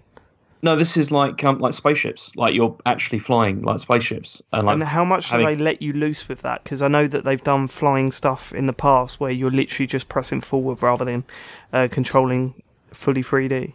No, no, it's fully 3D, like within like the environment that you're in. So, I mean, one of the other things that they've added to this, which is kind of good, is that they've the game has side missions now. So what happens is you you're on like the bridge of a ship, like you know, a spaceship in you know in space, as it were, and um, you can choose um, whether you want to go with the main story or whether you want to do side missions. the purpose it seems of the side missions is then obviously you get perks that then you know increase your power and then when you do the main quest it would be kind of easier but the side missions are kind of interesting because they're kind of mixed up between um, sort of attacking like ships whereby you like fly in and then you sort of take out like sort of fighter escorts and everything and then you land on the ship and then you enter the ship like and then, then it goes into like first person like first person shooter mode and then you have to do something you know like destroy like a weapons cache or something like that. But then there's other ones which are just purely just space combat. It's just you're flying in space sort of shooting down things. And it works really well. Like it's it's really really fun. I mean i enjoyed that really more than the main story actually. It was um it's so well executed. I mean the only thing that's kind of a, a shame about it is the fact that the ship doesn't have like any there's no like 3d map or anything. So you can't see like you know where the enemy is or anything like that. You have to rely on these um on like markers on the screen for like where you're being shot at from and things like that. But um i know it's that's that's really good. But the main game is still just really call of duty which if you like that you know obviously that's fine. But they really could have done more. I mean, it actually feels like Black Ops 3 they did more, like with sort of extending it than they did with this. Like, you know, obviously in Titanfall you've got much better sort of ability to sort of, you know, to traverse the environment, yeah? Yeah, yeah. Like you can you can really like sort of do wall running and stuff like that. In this, you know, they have stuff like wall running, but only where you where you're allowed to. You know, it really feels like it's sort of on rails, you know, that kind of side of things. And um I know, I mean, the other thing that I really did like about it is they really nailed the characters in this game because this is the first Call of Duty game I've played probably ever where I've actually begun to care about the characters in it Wow. because they're really good. No, That- no, that no, no, no, seriously. They're actually quite good. There's a couple of characters in it. I mean, particularly there's one character which is like a robot, you know, sort of um, soldier, but they really nailed him. He's really good. Like really, I didn't hate him. You know, I was like playing the game and I just thought this is this is really like I'm really liking this character and I I want to see where they go with this. But the story I see they've really put a lot of effort into this story, like because they've got you know like proper actors, they've got the whole thing going. They've got Jon Snow from Game of Thrones as like the main like sort of villain, and Lew- um, Lewis Hamilton's in it, isn't he? Conor McGregor. Is that real? Because I saw a tweet about that and was just like, yeah, very funny. Yeah, no, he's in it. Yeah, he put, apparently he's like one of the pilots of a spaceship or something. I don't know why, and I don't know, and especially sports people appearing as actors in games. I, I mean, you don't see it happen often, but if the journey in uh, FIFA 16 was anything to go by, with with um, Harry Robot Kane, Harry emotionally dead Kane. sitting there. There's a scene in there. I don't know if I've told you where um, you bump into him in the dressing room and you get to be all Larry to him back or whatever. And uh, he he says he walks past you like just as you're walking into the dressing room. He goes, "Oh, you're you're all right." And then you got a choice of what to say, and I chose for him to say, uh, "Yeah, you ready for some competition?" and then so I selected that, and Harry Kane replied, "Yeah, I am. Are you ready for competition?" it's just like, whoa, Dude, Harry, you are walking NPC. Jesus Christ. um, yeah, so I don't know what he's like in this. I've not seen the cutscene, but I know Conor McGregor's in it as well. He punches you at the start, which is uh, he's in it for about a second, but they've used him all over the marketing campaign. So it's Mm. significantly better than that. It's better than Harry Kane. I mean, it's Is it? um, yeah, it's uh, no, definitely. I mean, the first third of the game is not that good. I mean, you, you know, when I first spoke to you about it, and I said I'm not really enjoying this that much. I just want to go and play Destiny. yeah, But then it, it does really begin to pick up. I mean, they've also got like space combat in the sense of like first person, you're in space floating around, and it's kind of like you know, like the worst Bond film, like one of the worst Bond films, like Moonraker. It, it really feels like that. Like there's all these people like floating around shooting each other. It looks ridiculous. Um, but I don't know. It's I don't know. It's it's. I really enjoy playing it. Actually, it's just and also the story is really short. It's a it's a very very short game. I mean, it was over just as it was starting to get good. It just I just wish they sort of pushed the boundaries a bit more with this, which I know they're not likely to because like every they've year, got- isn't it? Yeah, they've got like a core audience that really like this, but there's real potential here, especially for the um like for the space combat and everything. Was I really enjoyed that? It's just um yeah, they could push it further, but But you said won't. something interesting there because the problem that I've had with these uh, modern um, Call of Duty games is that you never you no longer feel like you're in a big team like in an army like it's the single player games i'm talking about here. Mm-hmm. you never feel like you're in this big team as an army anymore. You never feel like your back's against the wall and you you know you're in this huge battle. It, it like you know those earlier call of duty games did call of duty world at war and um, you know even modern warfare and stuff like that they really felt like that and then it Mhm. felt like i think with the first black ops was the first one where it felt more like a bond game like you were james Yeah. bond rather than a Mm. soldier fighting against an army um, and that's where i kind of started to drift away from them last year was the first first call of duty campaign that i never completed um, and i've got no interest in this one because it's just not what i want from you know those sort of games anymore don't know. How short is it, James? Sorry, Um, you said it's really short, but how short?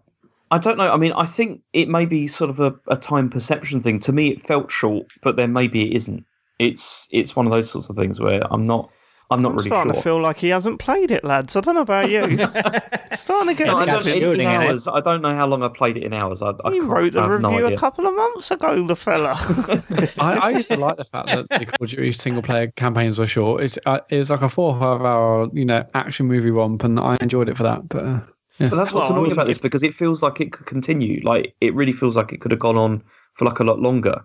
I mean, the story is is like is really weak, which is a shame because it really feels like they put like put a lot tried to put a lot of effort into it, like to try and make it better. But yeah, it's it's really really super binary. It's like you know good versus evil. I mean, even like during like the cutscenes and everything, or like during the loading screens, it has like quotes from like you know the bad guys, and it's like yeah, these are really evil. It's it's just it's just there's no subtlety at all, which kind of ruins it a bit because it could have been a lot more interesting if they'd have tried that. But yeah, no. Weird. Well, I'm interested to hear what you think of the multiplayer uh, next week. I assume Yeah, yeah, I, will give it a go. It's um, yeah, because I don't know what you're like. I, we haven't, as much as we've played together online, we haven't actually played many competitive uh, multiplayer games together, have we? Other than football games. not No. for a long time. We used to play. I mean, we used to play like um, well, again, original Xbox almost. Like, well, no, we used to play like uh, Rainbow Six a lot. Like we played. yeah, we but I guess lots that was. I could, yeah, I can't remember how good you were at those games. Um, I think you were quite good, right? Yeah, not bad. Yeah, like not awful, but not amazing or anything. We'll see. This will be interesting because it, it that really does change your experience with these sort of games. If you're if you're just getting absolutely, I mean, Battlefield One is perfect for that because there'll be certain times where you play it and you're just getting shot and killed over and over, and you just think, I never want to play this fucking thing again. Exactly. Um, that that's and that's why I started to move. I mean, I really prefer co-op games. Like I Yeah. really, really prefer playing co-op games Yeah, because I don't like playing online with people that much, like in competitive, because it's just horrible. People are horrible on there, and it's just like, why would I They want to do that? They keep killing me in the head before I can even get my gun up, David. They're horrible to me on there. I don't like it. What else have you been playing? Uh, we also played the the Trail as well, Yes. which So is the trail Real is game. Come Peter on. Molyneux's game. Have we all been playing this? Because I've I've played this as well. Okay. I've probably made no, I haven't. I downloaded it, and never campsite. started it. yeah. I- Um, I haven't, but I probably played about forty-five minutes of it. But so this is Peter Molyneux's new mobile phone game that's sort of come out without any lies from him, um, and it's Not any statement at all. It's Yeah. yeah. it's weird. Um, it's a walking game where you just walk and then you pick things up. Right? What did you and then they think? ask you for money. How how much have you played of this, uh, James? I've probably played about an hour or so, so not Right, not so much. just more than you maybe just a little bit ahead of me. And Sean, what have you? How far into it are you? Uh, I was just looking at the the info to see if it actually tells you, which it doesn't. But um, I'm I'm like a good few hours into this. Right, this is going to be interesting then. Uh, I I'm interested to see. I've got a feeling Sean Sean and James have different views on this computer game. James, go. Well, okay. So first of all, it does look lovely, and I I do like the music is nice as well. And I, in the beginning, I was kind of annoyed by it because I couldn't listen to podcasts at the same time. But then I did, you know, you obviously realise that actually it's an integral part of like creating the atmosphere for the game, and it does. I don't know. It's it's kind of nice to play. You know, it's quite relaxing. I think you know to sort of go through, but it's the microtransactions which kind of destroy it for me. Yeah. But Yeah. What? What? Uh, so, uh, explain the micro microtransactions because with the forty-five minutes that I've played, I didn't notice any. Well, they, they do start to pop up in the sense of things become very repetitive. Um, it's very like because the thing is like you you have to use like you need like money to like do things like you know use a boat to cross a river and stuff. And in the beginning, they just give you this you know to let you go through so that you can sort of start to get into it. But then later on, that doesn't happen so much, and you have to start sort of grinding things so that you can actually you know get it. But then there's also this whole sort of like they got this like watch this advert and we'll give you stuff like mechanic as well. You know, it's like watch this like you know That you know is- that is really awful. Like Yeah. uh, you, you just you're happily walking down the road, and then this awful woman runs past you, and she's got like a big billboard on her, and she says in this awful fake French accent, like, "Oh, watch this, and we'll give you some something free." And it's always, um, you know, it's just an advert for a shit game, um, that you can also play on your phone. Um, Godus. yeah. Uh, please play Godus. Um, and that that is that's annoying. I mean, you can just run past her and ignore it, but it breaks it the is a little bit irritating. Like, yeah, like what I think the only thing that really like I so I'm enjoying it despite all this, although I can't refute any of it. I think what puzzles me is that the adverts are so pervasive that I'm never going to spend any money on this Yeah, like like ever because I'm just going to be like, well, you know, like there's this deal on at the moment where it's like six pound fifty and you get like a load of gear and some in-game money and and stuff like that. And it's like, yeah, but it's not going to make the fucking adverts go away. So Yeah, forget so it. That's a And, good point. and, that, Um, and that's what I really hated about it because it is like it does look so nice, and they've got the atmosphere is really is really really nice. But then it's like as soon as they start to add in all that sort of microtransaction stuff, you start to feel like yeah, this has just been designed to try and get money out of me. Mm. And But I know- isn't I know every that- game. No, but that's the whole point. It's like this is the problem with free to play, though, isn't it? Where it's like the whole game is built around that. Where I know that all games are trying, yeah, they're trying to make money, but they're also most, you know, good games are also trying to tell an interesting story as well, or trying to like engage you in some way. Whereas this feels really cynical, like in the way it's trying to make cash out of you. there is a bit of a story. Um, Mm-hmm. As you have you had to write to someone yet? Have you received a letter? No, I haven't done that. No. So uh, there's not a massive amount to it. Um, just occasionally you'll get a letter from like you can decide if it's like a parent or like a lover or uh, or something like that. And basically they send you letters about how things are going back home badly. Um, generally seems to be the thing. Um, and then you sort of write your reply and you can sort of choose like the options. Like like occasionally you'll just be like, oh, and I have learned how to do this, and it'll be like hunting or um, crafting little wooden birds or Yeah. something like that. Um, so it's not massive. Um, in fact, now that I think about it, I think it's been nicked almost entirely from Final Fantasy Crystal Chronicles. Um, but it's quite nice, I suppose. The, the basically the thing I'm enjoying about it. So I'm I'm into like the mountains now. Um, and I'm sort of like at the moment I'm just following those little quests you get to learn like new crafting recipes and stuff. Yeah. So and, and you know, and it'll be like gather twelve feathers or six pine cones or or whatever, and then like, but like I'm at a point now where I can just look at the map and like go back to different parts of the trail and be like, right, well here's where the pine cones are, here's where the feathers are, here's this, that, and the other, and then I'm just sort of doing that and gathering stuff and crafting stuff, and I'm uh, against my better judgment, I am quite enjoying myself. I think basically Peter Molyneux just realised this would be a good week to give everyone a game where you just fuck off to nowhere and all you have to worry about is just walking around and crafting stuff. Yeah. this is why this is why I've gone back to Animal Crossing. 'cause It's, it, it feels amazing to play that after what's been going on. Yeah. but he, it he also great. understands that um, a business is quite important and should be uh, things should be run as as a business. So uh, give him some money. You know what I mean? Um, yeah. It's So like I- you can you can see like little sort of what what I would say are Molyneux-esque quirks that are probably nothing to do with him. Just little things like the inventory management in that you like you've got this this sack and everything you pick up just sort of falls into it. And you you sort of you inevitably you start picking up too much stuff and things are like falling out of the bag. And anything Yeah. that falls out of the bag you've then got to, you know, pick it up again off the floor and put it back in, sort of try and arrange things and sort of inevitably what you end up doing is like you sort of you've got everything that's in the bag, but you can just sort of keep piling stuff on top as long as you do it really carefully. Yeah, and it almost becomes say, this little mini game. Like Yeah, the, the, yeah, the um the inventory in this is um essentially yeah, you've got a, a, the top of a bag at the bottom of your screen, and you sort of pile things up on it, and they, yeah, that Yeah. becomes its own sort of bal- balancing physics mini game, Yeah, just yeah, keeping everything in the bag. Um, yeah, so I I played about forty five minutes of this, and I just um it's not really for me to be honest with you. I I, I thought it did look pretty. It was seemed like a good idea. Um, uh, it was just the control control stuff everything you control in the game seemed a little bit too tedious for me to keep like Mm. hold my in- interest um, when i'm playing mobile games what i've sort of realized now is that a mobile game should ask me uh, like the, the way i stick with a mobile game is how much I enjoy enjoyment i get out of actions that i'm doing on my phone so like obviously as i've said favorite game uh, on mobile was freeze and Mhm. that's because the swiping feels so um, satisfying to do and, and Yeah. connecting things by swiping. I, I don't know. It does something to my brain and i enjoy enjoy actually using that app you know beyond actually playing the game. Um, it's the same with things like new star soccer and stuff like that. It's all about the motion that i'm you know i'm actually doing something with my hands. With this Mhm.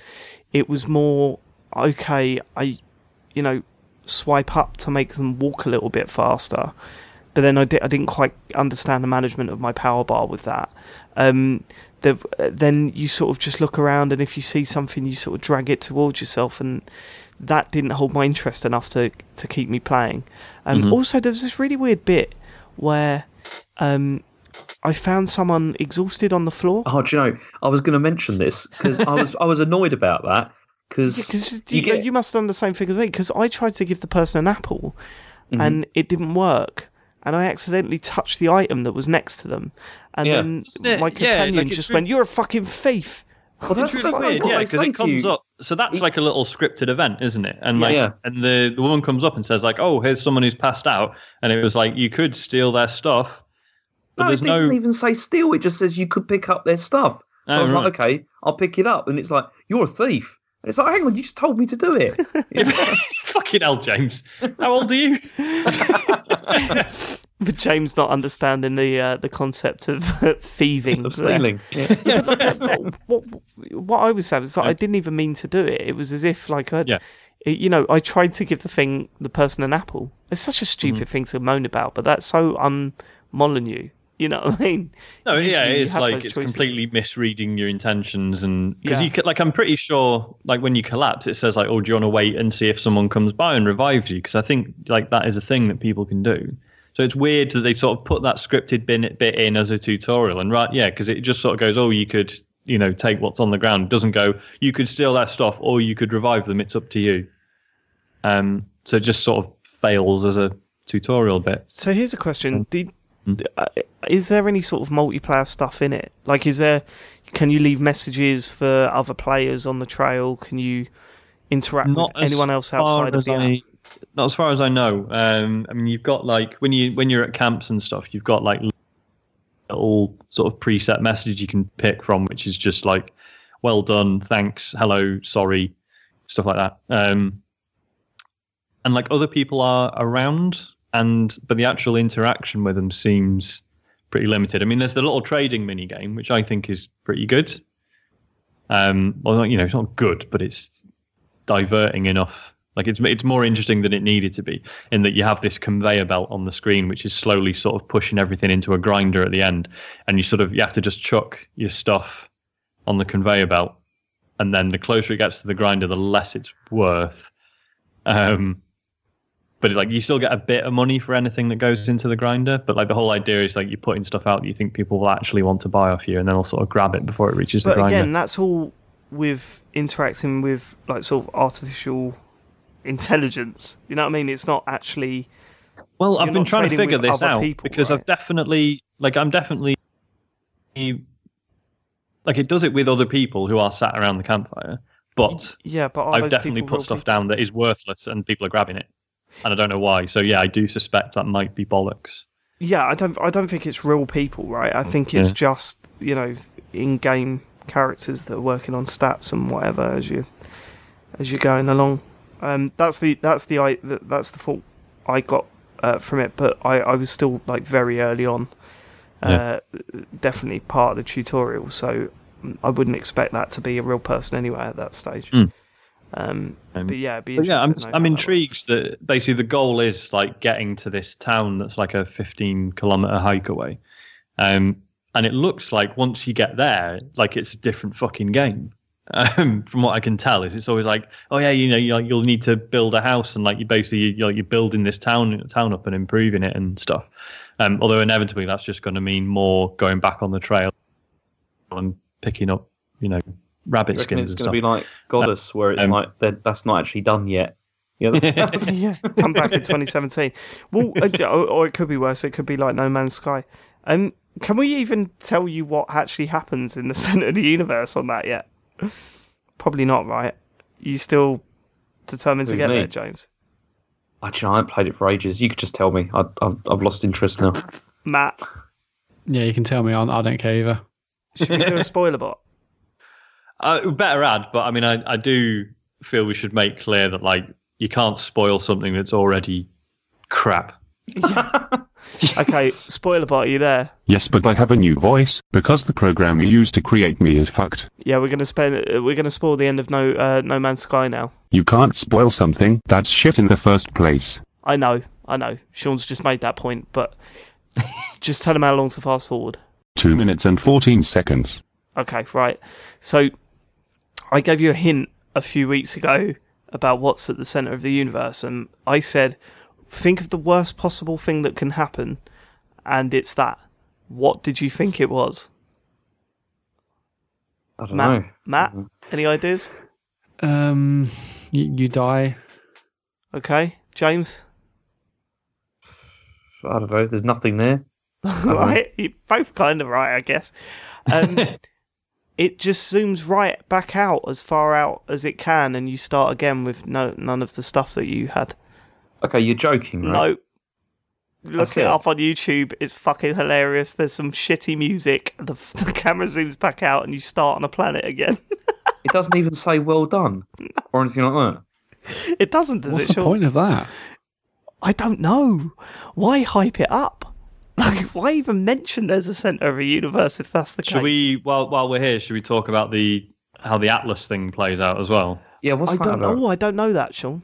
Oh, do you not? Oh, fuck me. Right. Um. So you know that yeah. So the Atlas story path, which is you finding all these monuments and stuff, and you're getting these Atlas stones. Um, the Atlas stones. I presume you've been selling them when you get them, yeah, because they're they're worth a fortune. I've been keeping them because I heard they were end game stuff. Uh, okay. Um, basically, when when you get to the final Atlas station, um, it, if you've got those ten Atlas stones, each one of which takes up an inventory slot, mind you, um, and is worth a load of money. Um, if you've got all ten, you are. It gives you the ability to create a new planet, but it literally just tells you it's done it, and it doesn't tell you where it is or what it is No way. or anything. Um, and if you No haven't got, and if you haven't got all ten Atlas stones, it's just like, oh yeah, sorry, you can't do this. Bye. Brilliant. See, and I'm not surprised that people were so angry about this game now. You know, Well, this is it, isn't it? They weren't hacked. Um, right. so, uh, it's weird though, isn't it? How they've gone completely silent. Like there's been nothing, and there was that whole thing where they Apparently, were there's saying, a "Oh, big, there's a massive patch on the way, but uh, yeah, I'm sure." We'll see. We'll see. Okay, right. Uh, anything else for us, James? no, that's it. Oh, I Um, started playing Uncharted 2. Um, yeah, which is I'll tell you more about next week. Well, hold 'cause, on. uh, Very different from the first one, isn't it? yeah, it's yeah, it's uh, yeah, really much much better. But yeah, go on. Good. we'll get there. Um, okay, should I do mine? Um, yeah, sure. I'm going to talk about Times uh, TimeSplitters 2. I'm going to talk about Titanfall 2, uh, the multiplayer, because we haven't really spoken about that. Um, I want to touch on the single player as well, because Sean, you Yes. said last week that you wanted to talk to me about it, so I was quite honoured. Um, but I, I, I just want to say this to start with, because I've been talking about it on Twitter and stuff, and I, I don't want to be like overblow things and sort of just sensationalize things. I want to be very, very clear on my standpoint of, of Titanfall 2. Um, Titanfall 2 is the best computer game ever made by anyone ever on any system. of any period of time, it's the best game ever. 10 out of 10. Sean, what did you think of the single player campaign? It's really good. it Um, is good, isn't it? It's it's fucking wicked, yeah. Um, there was maybe a couple of bits I could have lived without, but it's only like because the rest of it is so like relentlessly inventive and enjoyable, and so when there's like an occasionally slightly duff bit, you're like, ah, fuck this. Like the the boss battles in general um, wasn't too hot on those. Um, Well, the boss battles were. Um, I found the boss battles really. Uh, I, I mean, they were there, and we took part in them. Um, I don't know what else they could have really done. Um, the weird thing about those boss Hmm. battles is that the first time I did, like the first couple, I was trying to hold Hmm. back. I was trying to be tactical, and I was getting my ass handed to me. And then you realise that if you just like smash the shit out of them, Yeah. they're over in about 30 seconds and Yeah. they're not difficult at all. So actually hanging back and trying to be tactical with all your abilities just doesn't work. You've Hmm. really just got to hammer uh, hammer the, the boss and um, once I worked that out, they just, I I mean, I was disappointed by them because the rest of the game is so spot on. The boss battles really Hmm. aren't. Um, I mean, yeah, like it's one of those ones you know it's fucking special because you don't even want to talk about the mechanics of a lot of bits. Um, Yeah. And when you're worried about mechanical spoilers, that's that's a good thing. it is a good sign, yeah, yeah, yeah. Yeah. Um, like I, I thought the the way it ended was massively predictable, but still quite well done. Um, yeah, the whole like the, the relationship with BT and stuff is wicked. Um, Oh, yeah, there's that one good. scene. Like considering, you know, like when they when they said, you know, like, oh yeah, we're doing a single player campaign, and everyone's like, no, I don't fucking need it. It's fine. Just do do good multiplayer again. Like they could have, like considering this was, as far as we were aware, just a move to make sure it shifted a few more copies. yeah, yeah. You know, because everyone thought it's the first one suffered because there was no proper campaign. Yeah. Like they could have just phoned it in and done, oh look, you shoot some lads, it's fine. Um, here's a bit of a story, maybe.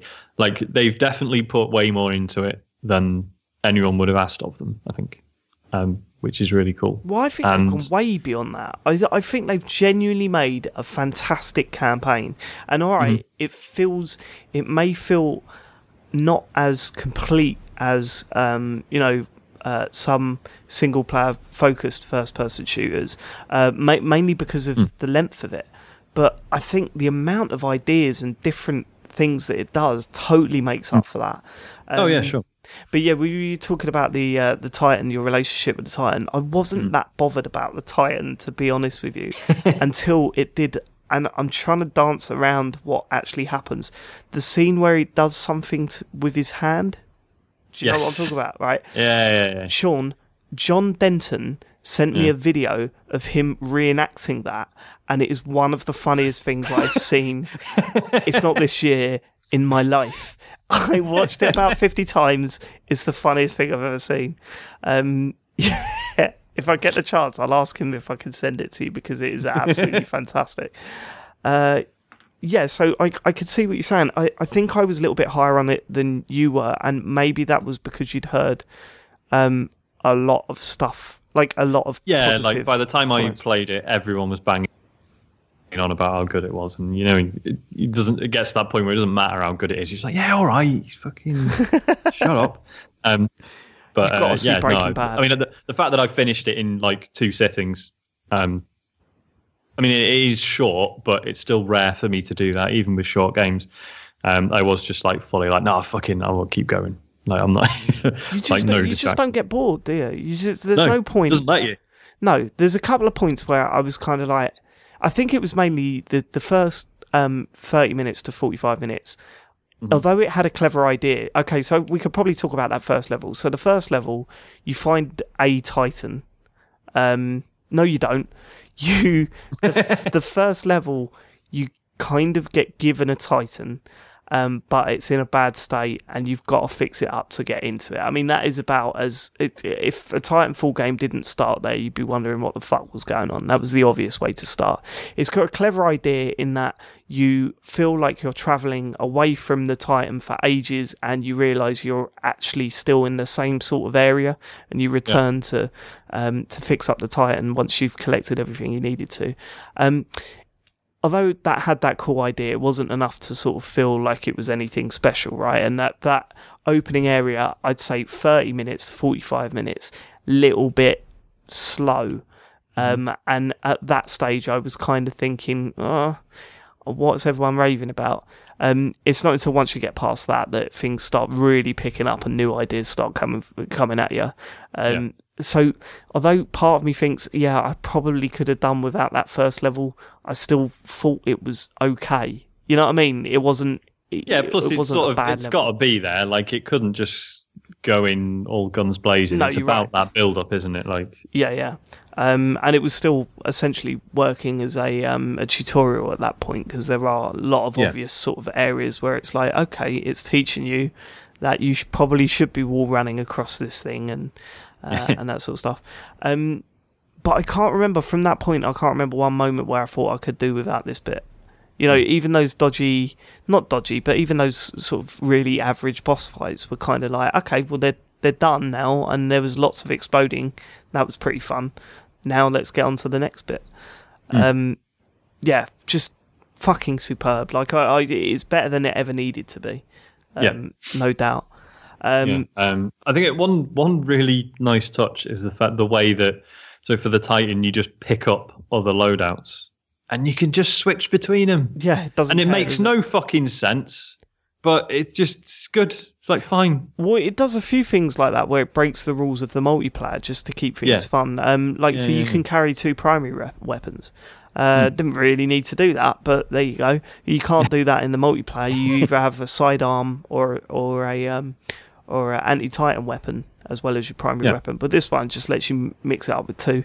Uh, and yeah, there there are bits like that that it just goes, okay, let's not let's actually think about what makes this more fun in single player. What matters in multiplayer doesn't necessarily matter in in the single player campaign. So mm-hmm. they've changed things to sort of make it work, which is cool. Um, but yeah, the multiplayer then. Um, and now when I first played the beta, I think we talked about it on this show. Um, mm. I was concerned there was a few decisions that were made, uh, and it really didn't feel like it was up there with uh, Titanfall, the original game. Um, the, it's funny because I was so used to Titanfall. I played out like hundreds of hours of it, um, and I knew that game inside out. Uh, I knew all the maps like the back of my hand. I knew what abilities worked for me and which ones didn't. Um, and when I started on Titanfall 2, I tried to match all the abilities and take everything that I learned from the first game and, and, and just force it into the second game, and it doesn't work like that.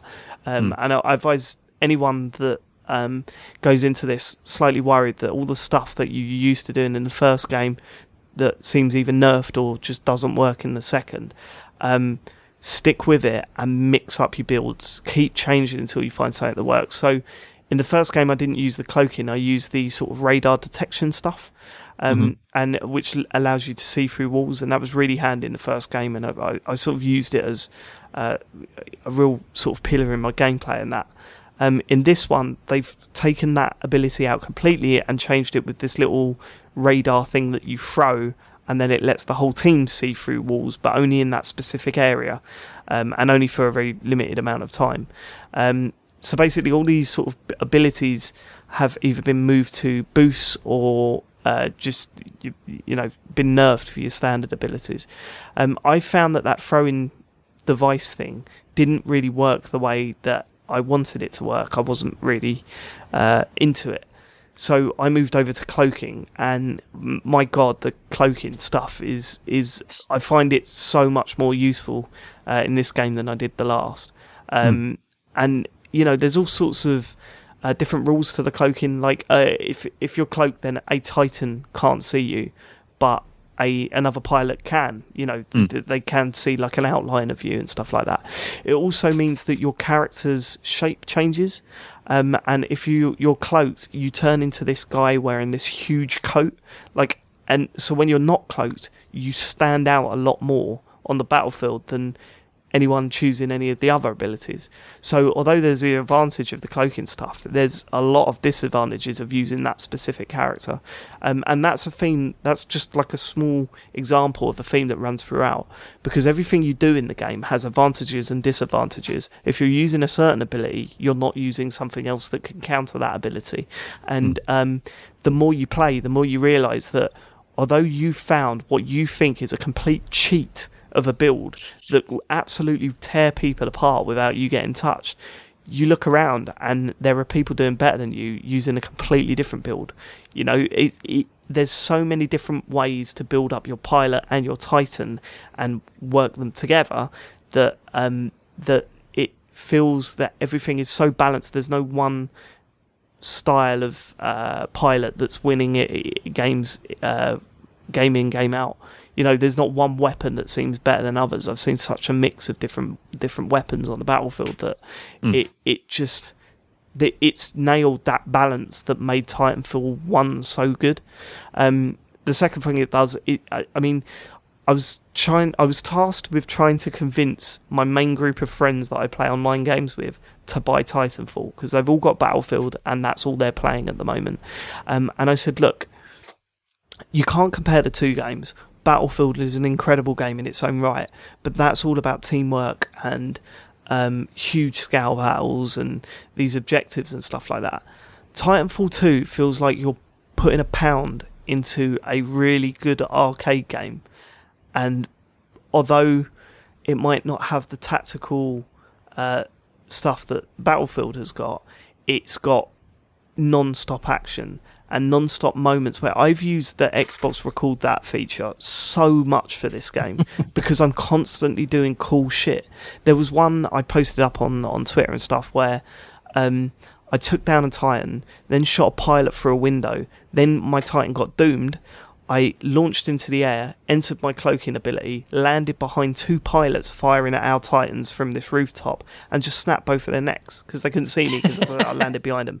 There was another one where I was chasing this other Titan non stop in my Titan, and I was just chucking grenades at it, finally doomed him. He ejected, launched up into the air, and when he was right as high as he could be, I fired a grenade. It splattered him in the air. It was just felt amazing, and there, this game constantly makes me feel like a god, like constantly. Um, that that particular one, that second example that I used, was at an end of a game where I lasted the whole match without dying and got 18 kills. I never do that in a game. And don't get me wrong, in the next game I played, I couldn't buy a kill. I was getting fucked over completely. But it it has so many moments where you just think, "Y- yes, like the highs far outweigh the low points of frustration. Um, and by the end end of the round, I just want to play another round again. Um, I'm mainly playing attrition at the moment. I've played hardpoint. I like um, I like all the game modes really. Even pilot versus pilot is a lot better in this game because there's a there's a certain map that if you play on that mode, it feels really really good. There's a lot of standoffs and um, in fact actually there's two maps. There's one where you look up a hill, another one where you're in loads of like sort of domed areas all linked together with corridors. Um, those two maps are fantastic for pilot versus pilot. Um, I think Last Titan Standing is not quite as good as it was last time round, um, mainly because the maps feel a little bit more closed off rather than completely open. Uh, but I've not played on every map on that game mode, game mode yet, so maybe I'm just missing out on sort of the correct map to play that on. Um, there's uh, a bounty hunt. Which is just insanely frustrating, but also has this ebb and flow, which I is um, I I am maybe just a bit too shit. Uh, stick with it because I Um, think you'll find that a lot of people around you are in the same boat. I think you assume that everyone's got big, True. like pockets full of cash, and they haven't. So with Bounty Yeah. Hunt, the idea is that there's um, challenges that both teams have to do. And what what that is, that's usually an area where there's loads of grunts that you have to take down as many as possible, or the two titans get dropped and you've got to blow them up. Um, the more damage you do to the objectives, the more cash you get in your pocket. Um, and then once that round is over, two uh, banks spawn, and you've got to make it to the bank and cash that money before getting shot by other pilots. If you get shot by other pilots, you lose 50% of what's in your pocket. Um, and it's incredibly frustrating because, mm-hmm. I mean, I've had four five hundred dollars in my pocket and just to get shot by some prick from behind losing yeah. two hundred dollars feels fucking awful but as i say i think that's kind of the way everyone feels when they play that game. You're not on your mm. own. So it is frustrating, but once the more you play it, the less frustrated you get because you kind of think, oh no, this is just a normal thing. Me losing mm. $200 is not the end of the world. Uh, it yeah. seems to be happening to everyone in this game mode. Uh, but the ebb and flow of that is, is fantastic because you go from battling these uh, computer controlled characters to turning your gun on a pilot that you can see in the corner of your screen, also trying to battle them, uh, to then suddenly trying to set up base around a bank to take out any pilots that's trying to bank, uh, you know, kill them before they get there so you can nick their money and, and bank it yourself. It's wonderful. I stole like $130 off one guy just about to cash in. It, it felt so good. Um, yeah, and you know, Amped Hardpoint, we spoke about it before. That's really good, uh, really good fun.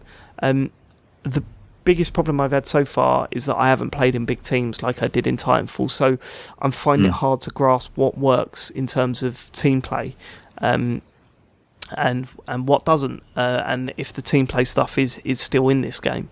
Um, I've mainly been playing on my own, but every time I've played it, I've had an amazing time. There's not been one bad session, uh, and yeah, I mean, again, just full of ideas. My favourite idea in the multiplayer is that you can level up all your guns, and when you get them high enough, you get a little ticker on the side of your gun telling you how many kills you've had from using it. It's beautiful. My my main weapon's up to I think it was 480 last night. Kills with that one gun. Feels fucking good, man. Every time that ticks over with two zeros at the end, it's beautiful. I'm trying to break it. I'm trying to get it to a thousand because there's only three counters on it. I want to see what happens. Um, it's the most fun I've had in an online shooter. Full stop and I've played, you know, i I'm including TimeSplitters 2, GoldenEye, um, uh, you know, Halo, all those games. This is the most fun I've had. I'm not saying it's, well, I'm saying it's the best. It's the best. It's the best first-person shooter I've played, uh, multiplayer shooter. And y- when I say it's the best game, you know, that I've played, uh, obviously there are several best games I've ever played. You know, there are games that have affected me emotionally through story. There are games that I that blow me away visually, and you know, you look at Battlefield One and the the amount of work that's gone into making that game work, be it just introducing the amount of players that are playing at once, or the sort of tactical element behind the game, is is absolutely stunning and blows me away. But for this, the sheer fun factor and the stuff you do within the multiplayer that isn't driven by set pieces, obviously, because it can't do that in a multiplayer, but just the mechanics of the game steering everything towards you doing cool shit constantly is hmm. just incredible. And and it just makes me want to give up my job and move to a remote village that has a decent internet connection and sit and play this all all day every day until my eyes fall out. It's fantastic properly fantastic. Um, I've even ordered it on PS4 now, so I've double dipped on it just so I can play it with other people. Cause can I borrow really your Xbox that, One version? No, no, you can't. James, because I'm going to be both, switching James. between both. Yeah, yeah. Literally, that is genuinely what I'm going to do. I've I've got friends on PS4 that are going to be playing it. I've got friends on Xbox. I'll be switching between both, no doubt. I'm going to break those tickers on both those games, man. Fuck yeah, like I know I'm I'm excited for you um, getting the PS4 version because I'm I'm in the same boat in that I've not played it with mates properly yet. So I've got no I've got no sense of the sort of interplay between the different abilities and classes, if you can call them that. Um, whereas you know, I, I mean, I've, I've said on Twitter I sort of still prefer Overwatch a little bit. Yeah, it's insane, but yeah, just because just because Overwatch is sort of very committed to not pissing you off when things go wrong. In that you always you always feel encouraged with Overwatch, whereas I've definitely had a few shiters on Titanfall 2 and just been like, ah, fucking no, I'm having a bad evening. I don't want to play this. Well, because um, I, I joke when I say like you can't compare Overwatch with Titanfall. They're, they they're going for different things. Yeah. They're completely different yeah, yeah, games, exactly. and they're both good in their own right. Yeah. I think maybe you're a little bit too worried about how you're performing on. Like one of the great things it does in attrition, it doesn't show how many times you've died at the kills Yeah. screen at the end. is because it's not Yeah. about that. I mean, you're expected to die a lot in this Yeah. game. Um, you've just, I think, Sean, when we play, we're just gonna really just smash different abilities, try different things, Mm-hmm. um, and I think once you find your build, that'll be it. You you, you Yeah. you'll see a completely different side of this game because it took me a while to get Yeah, there yeah, as well. And when I first started playing it, I was like, "This is not as good as one, but it's okay."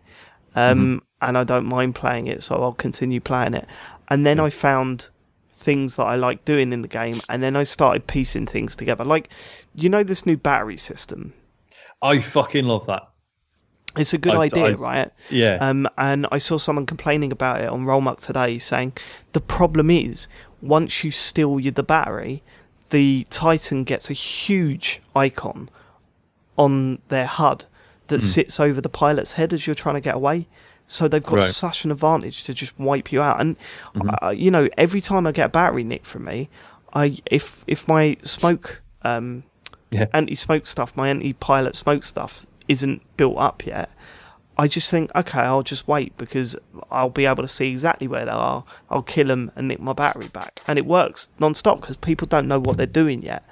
What they don't realise is that take a an electronic um, grenade with you because the moment you jump off that Titan with their battery, chuck it at the Titan, and they can't see shit. you've got more than enough time to escape from there.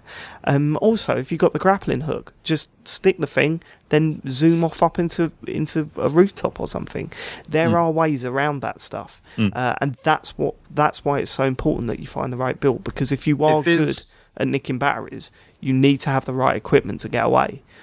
feels like one of those games that you just sort of like I don't know if you get this, especially with online stuff, where you like you dying a lot and you just think, well, I'm just gonna keep playing and I'll just get better, like just through practice. And you forget that you have to think. Yeah, and you have yeah, to yeah, you have to like be like an active participant in your own learning about the game. You can't just keep throwing yourself in into it and just think, oh well, my reactions will get better. I'll get better at aiming and wall running and all that shit.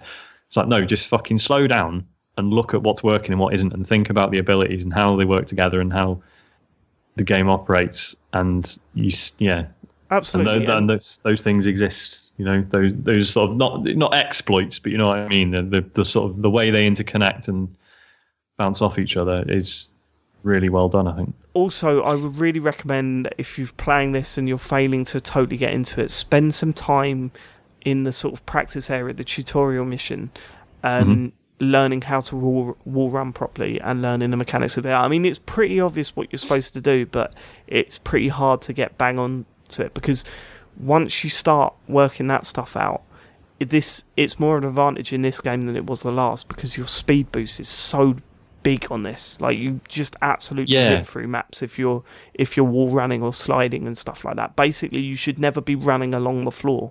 It just doesn't. There's no advantage of doing that. You're just leaving yourself open to get absolutely hammered.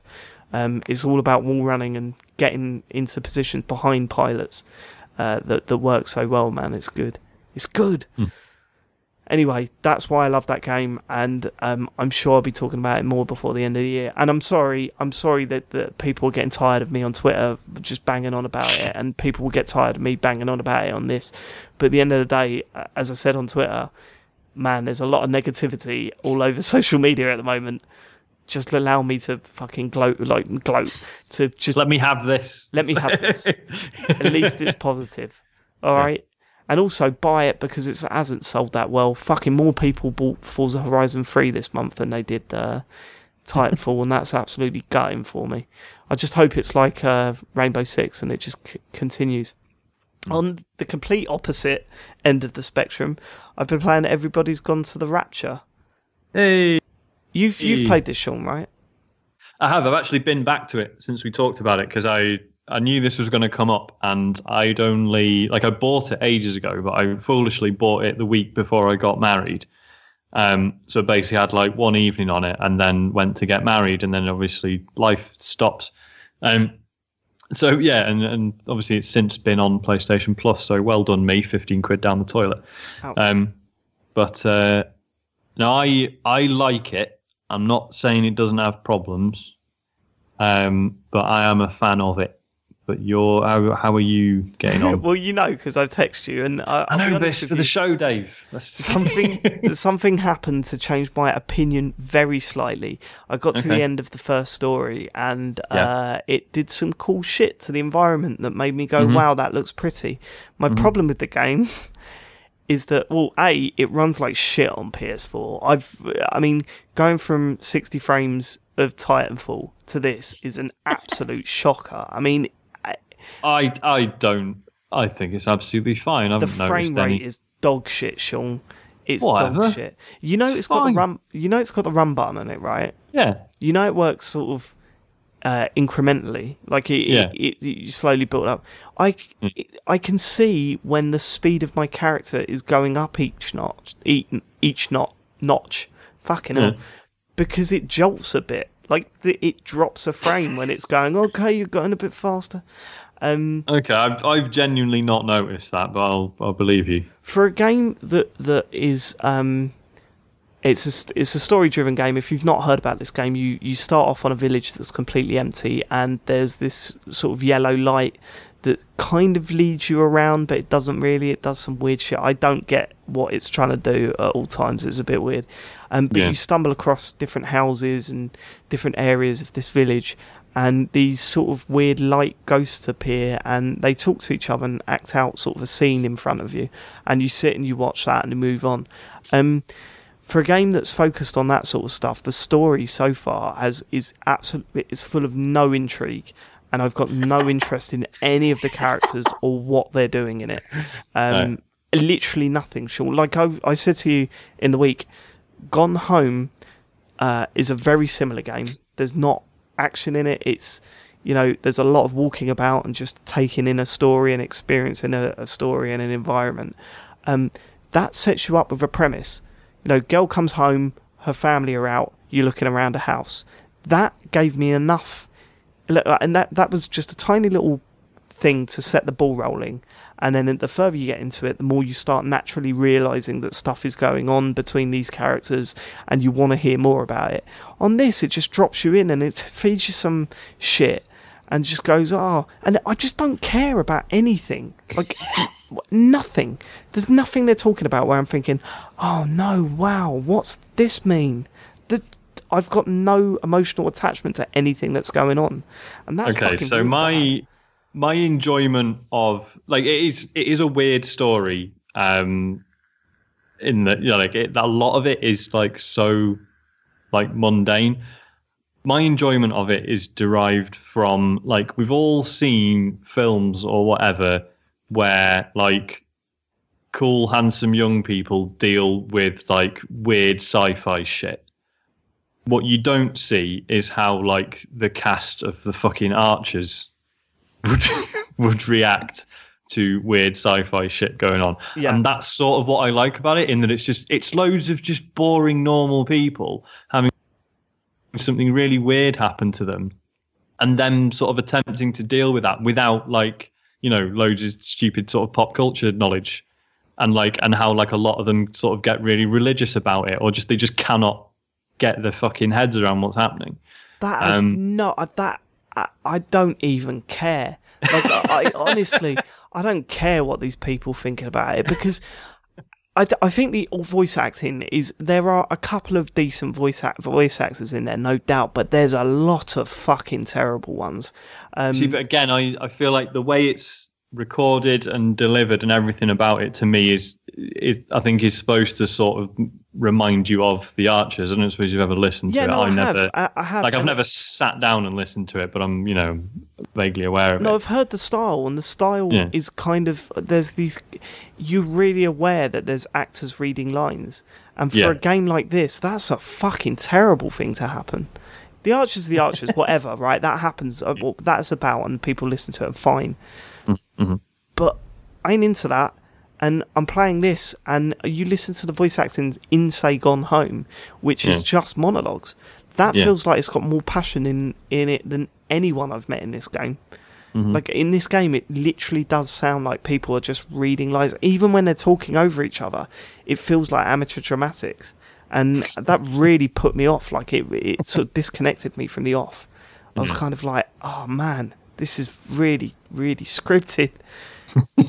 I mean, my my occasional frustrations with it are, as you say, you've got this ball of light which is sort of seems to be showing you the way to go, and and like it just the fucks game, off in a different direction or back to where you've just been, and you're kind of yeah, like, or like you'll follow it, yeah, you'll follow it a certain way, and then it'll go uh, actually, and then it'll disappear behind you, and you sort of, oh fuck, so that's that's not successful. And even if it was, like, even if it just led you through the main story, you're aware that there's there's secret stuff hidden around. There's all you know other little sort of vignettes with with characters and stuff. And if you don't want to miss those things, you sort of like, well, the ball's going that way. So does that mean I should go anywhere but that Yeah, way? yeah. In order to, you're know, um, so that that's frustrating. Um, There are also- with that ball of light though that that that um the one thing that I do appreciate that that isn't part of the, the set pieces that you see. There are moments where you're looking over this incredible because the game is stunning to look at, frame rate Yeah. aside. Um, you know these fields and the, the, the I mean it really looks beautiful. Um, There are moments where it looks like a painting or even a photo of this village, and you see this ball of light sort of traveling in the distance across the grass. That kind of got to me a little bit because I was like, "Oh yeah, I'm in a game." You know what I mean? And wow, look at that! That that looks really pretty. You know, it looks re- it's very artistic and it's very affecting at times. Um, just visually, I think that that works. Uh, it's just there's nothing about it, nothing else that does about it for me. But anyway, sorry, you were saying. Uh, no, just like I, I do have frustrations with it. Um, it like, and I, you know, the the movement speed thing. It seems, it, seems crass to be like, oh yeah, and you fucking, it, you move around really slowly. I get why they've done it, but it does fucking take a long time to get around sometimes. Tedious. it's tedious as fuck, mate. um, like I, I do really enjoy absorbing the atmosphere, but especially like because sometimes you have to do a bit of backtracking if you feel like you've missed something. It's like, well, I've gone this, you know, down this path, but I could have gone off this way, so I've got to work my way back, and that does, um, you know, get get pretty old. Um, but no, like overall, I think it's it's a worthwhile thing to I, exist. I, And I read a review. Uh, I went back and read a review of it. Um, I think it was on IGN, and they were talking about how their favourite thing was how they was so invested into what was happening to this village and how things unfolded, and um, how their theories were proven wrong at certain points, and proven right and other points, and that was really. And I just cannot relate to that because I'm just like, far who cares? Like, fuck off. No, you see, I, like I, I really appreciate the mundanity of it, and the yeah, just like I say, what what if something weird and inexplicable happened to a sleepy little rural village um, shit, mate. where, where no one plays video games or watches films or yeah, a place without Netflix. Fuck that. Um. The, the only character I, I really dislike is Kate, who's the woman who's seemingly responsible for everything that's going on. the American woman.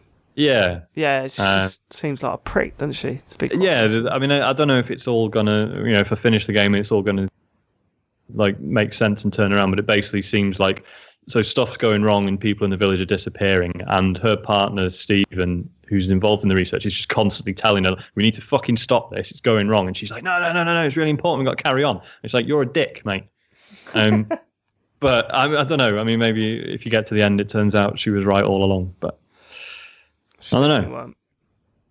Uh, yeah, so James, you've you've downloaded this game. You're going to play it, are you? I will play it. Yeah, I, I downloaded it this evening, so I'll give it a go this week. And Mat, you're still alive, right? Uh, no, I died about half an hour ago. All right, cool. No. Um, okay, so that was that was me. have your Sean- ps4 pro PS4, Pro. Um, Jay, uh, Sean, let's go for you Yeah. now.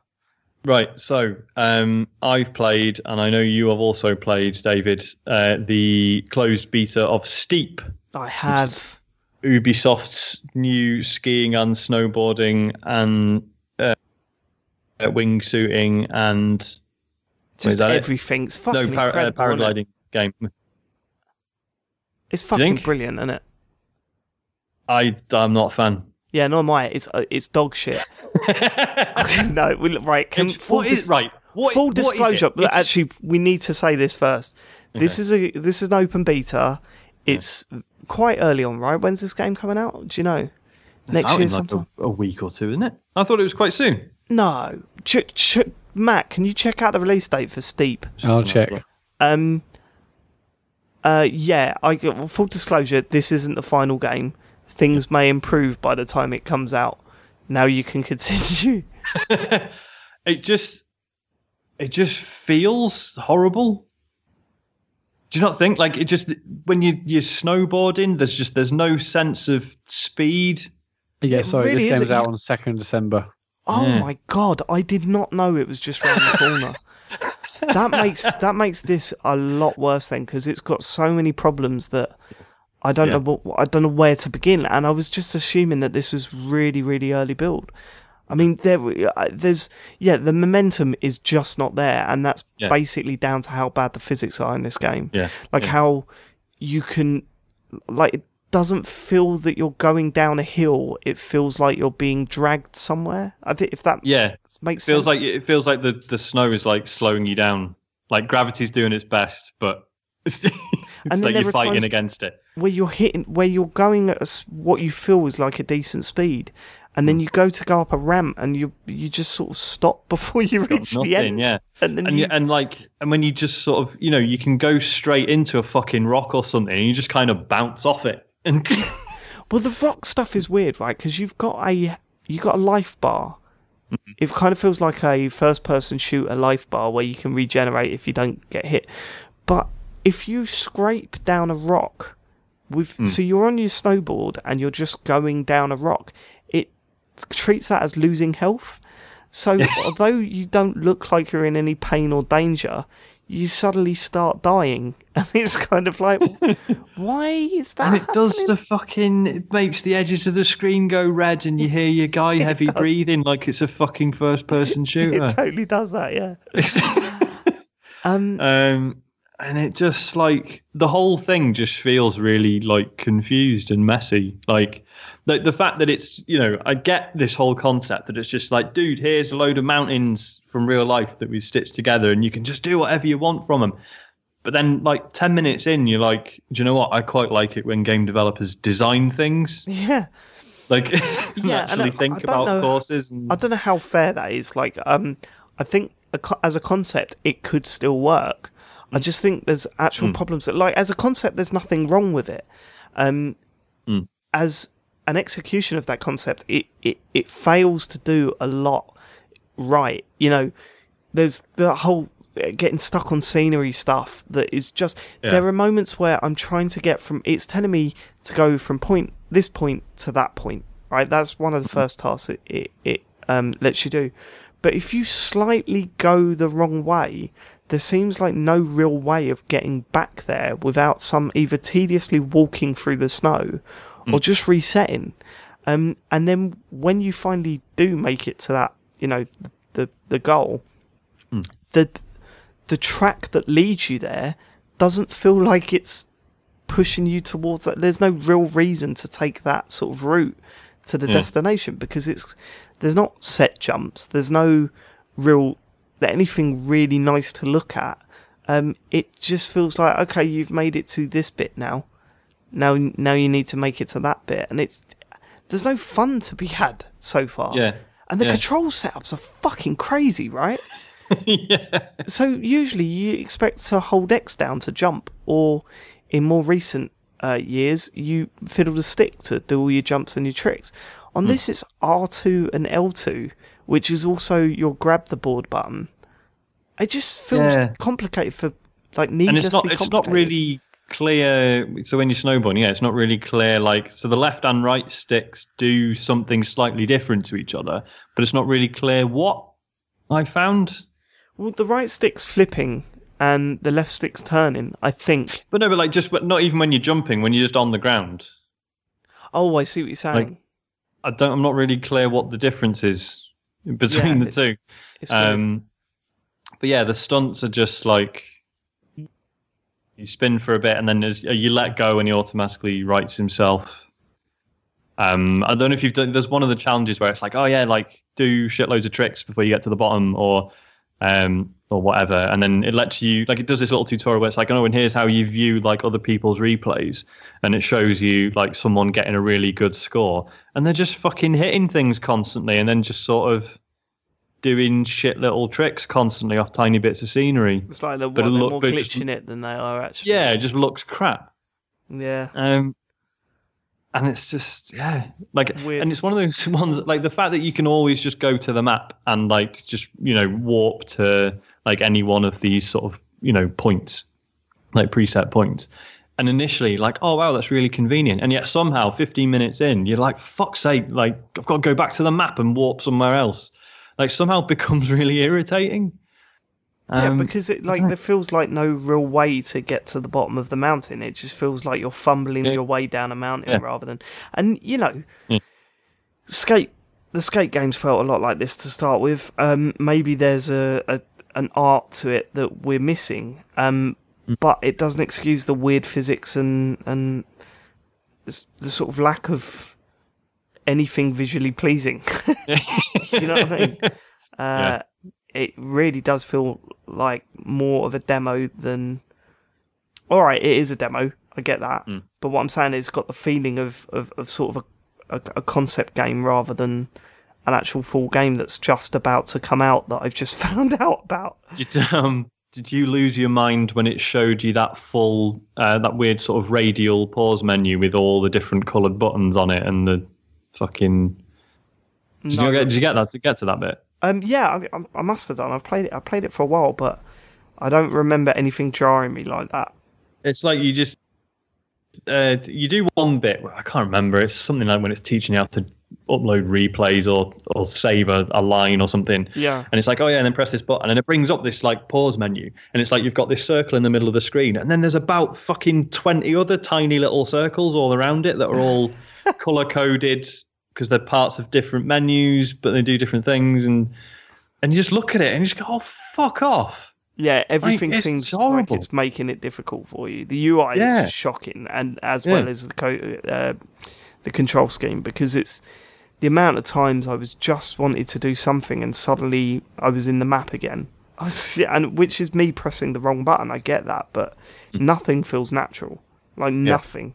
Everything feels like you're struggling against what the game's actually asking you to do. Um, Also, like I know it's it's realistic and they're all real mountains and stuff. Why does it feel like there's only about three colors in the whole game? yeah, it does. It really does. Ah. We just want tricky. Yeah, back. what a shame. Like I was, I mean, I, I've, you know, I know a lot of people are like, you know, really big fans of SSX and Amped and, and all the rest of it. I've, I've got no real history with snowboarding games, despite knowing that I would probably really enjoy them. I still feel like I should play the last um, SSX because I gather, apart from the Deadly Descent bits, that was wicked, and I definitely really enjoyed the demo of that. But I just, to me, yeah, this this supplies none of the the thrill I would expect from a snowboarding game. And uh, it's just and it's weirdly telling as well that I just feel like I'm just focusing on it as a snowboard game. I've got no interest in just like parachuting around. The wingsuit stuff is okay. Uh, did you find that the, the camera angle behind the wingsuit was just a complete ball ache? Because I had no sense of how close I was to things. To think, yeah, I was just hitting stuff all the time, and You know, in the first bit, it there's uh, this little sort of cave that you can fly through. yeah, Um, yeah, I, I tried that about eight times because it just felt that the camera was not telling me exactly where my uh, where my dude Yeah. was, and he was just Yeah. clattering into walls and stuff. Yeah. Weird. yeah, yeah. very very odd. Uh, I mean, the the skiing, I didn't even try. No, I've Um, not tried that I- yet. No. Yeah, what a shame. What a shame. Uh, okay, anything else? Uh, yeah, I also. Um, so I was very ill last week. Um, Yeah, I had a fucking bladder infection or something. We don't really know what it was. All I know is I spent three days absolutely off my face on cocodamol. Um, and I played the Tomorrow Children. What is that? So this is this is a free to play game on the PlayStation 4, and it's by um, I've fucking forgotten the name, but it's the people who did all the um, PixelJunk games. Is it Q Games? I don't Games? I want to say Q Games. Let's say it's Q Games, and I haven't just made that up. Um, so I really liked a lot of the PixelJunk games. I thought they were really good. Um, this, uh, so this was announced at E3 a couple of years ago, and it looked weird then, and it's still weird now. Um, so this is a game which is set like it's got all this sort of, it's all sort of Soviet styled. Like it's all you know, everyone calls each other comrade, and it's all about working toward you know working for the betterment of society at large and stuff. And it's it's set in the future where there's been some sort of cataclysmic event that has basically destroyed all time and space. And all that's left is this place called the Void, which is just this endless grey plane. Um, and occasionally, like little islands rise out of it with resources on them. So you have, you're like a kid. You're all, you're all just like little girls, and you You're can change your outfit. child, yeah, gotcha. um, and you so you have like a town and there's other people in it like other players. Um, it's an mmo based kind of. You sort of assign to this town and it's like and you can build your own little house and there's like sort of municipal buildings and shops and stuff. And basically the town is repeatedly getting attacked by giant monsters who just sort of appear sort of on the horizon and then you sort of all got to get in these turrets and shoot them and make sure they don't wreck the fucking town because you're all building it together. And then yeah and occasionally like these islands rise up in the distance and you have to get on a bus and they it takes you out to these islands. And the islands are all fucking weird. Um like i saw one that was like they were like it was all made out of like giant boots that were like sticking up out the ground like upside down. And then another one was just all sort of like spheres. Uh, one was like a wrecked ship. Like the hull of a wrecked um like boat Sorry, are these Um, randomly generated? and you basically i don't know. I've no idea right? As i say he was on a lot of painkillers at the time but i gather this is this is just what it's like at like you know even if you're completely sober. Um yeah so you go out to these islands and basically and then it's like like a slightly rubbish minecraft and you sort of getting resources out of these things and then hopping back on the bus and going back to town dumping your resources off and then players can like like it's weird you don't have like you've got your own inventory but anything you gather it's not none of it's for you it's all for the town. So you just sort of you take it back to town and you just dump it in this like you know this sort of shared resource area. And like the idea is amazing um, but just everything about the execution is so confusing and weird um, that it's just impossible to get into and it's a real shame because i think it's really interesting um, but it's just it's so difficult to get your head around. Hmm. Um, so yeah, that's the Tomorrow Children. Go get it now on If you- PlayStation for free. Yeah, mate, do that. Sounds blinding. Right, Hmm. is that it? That is it. cool. Um, Mat, what's going on, mate?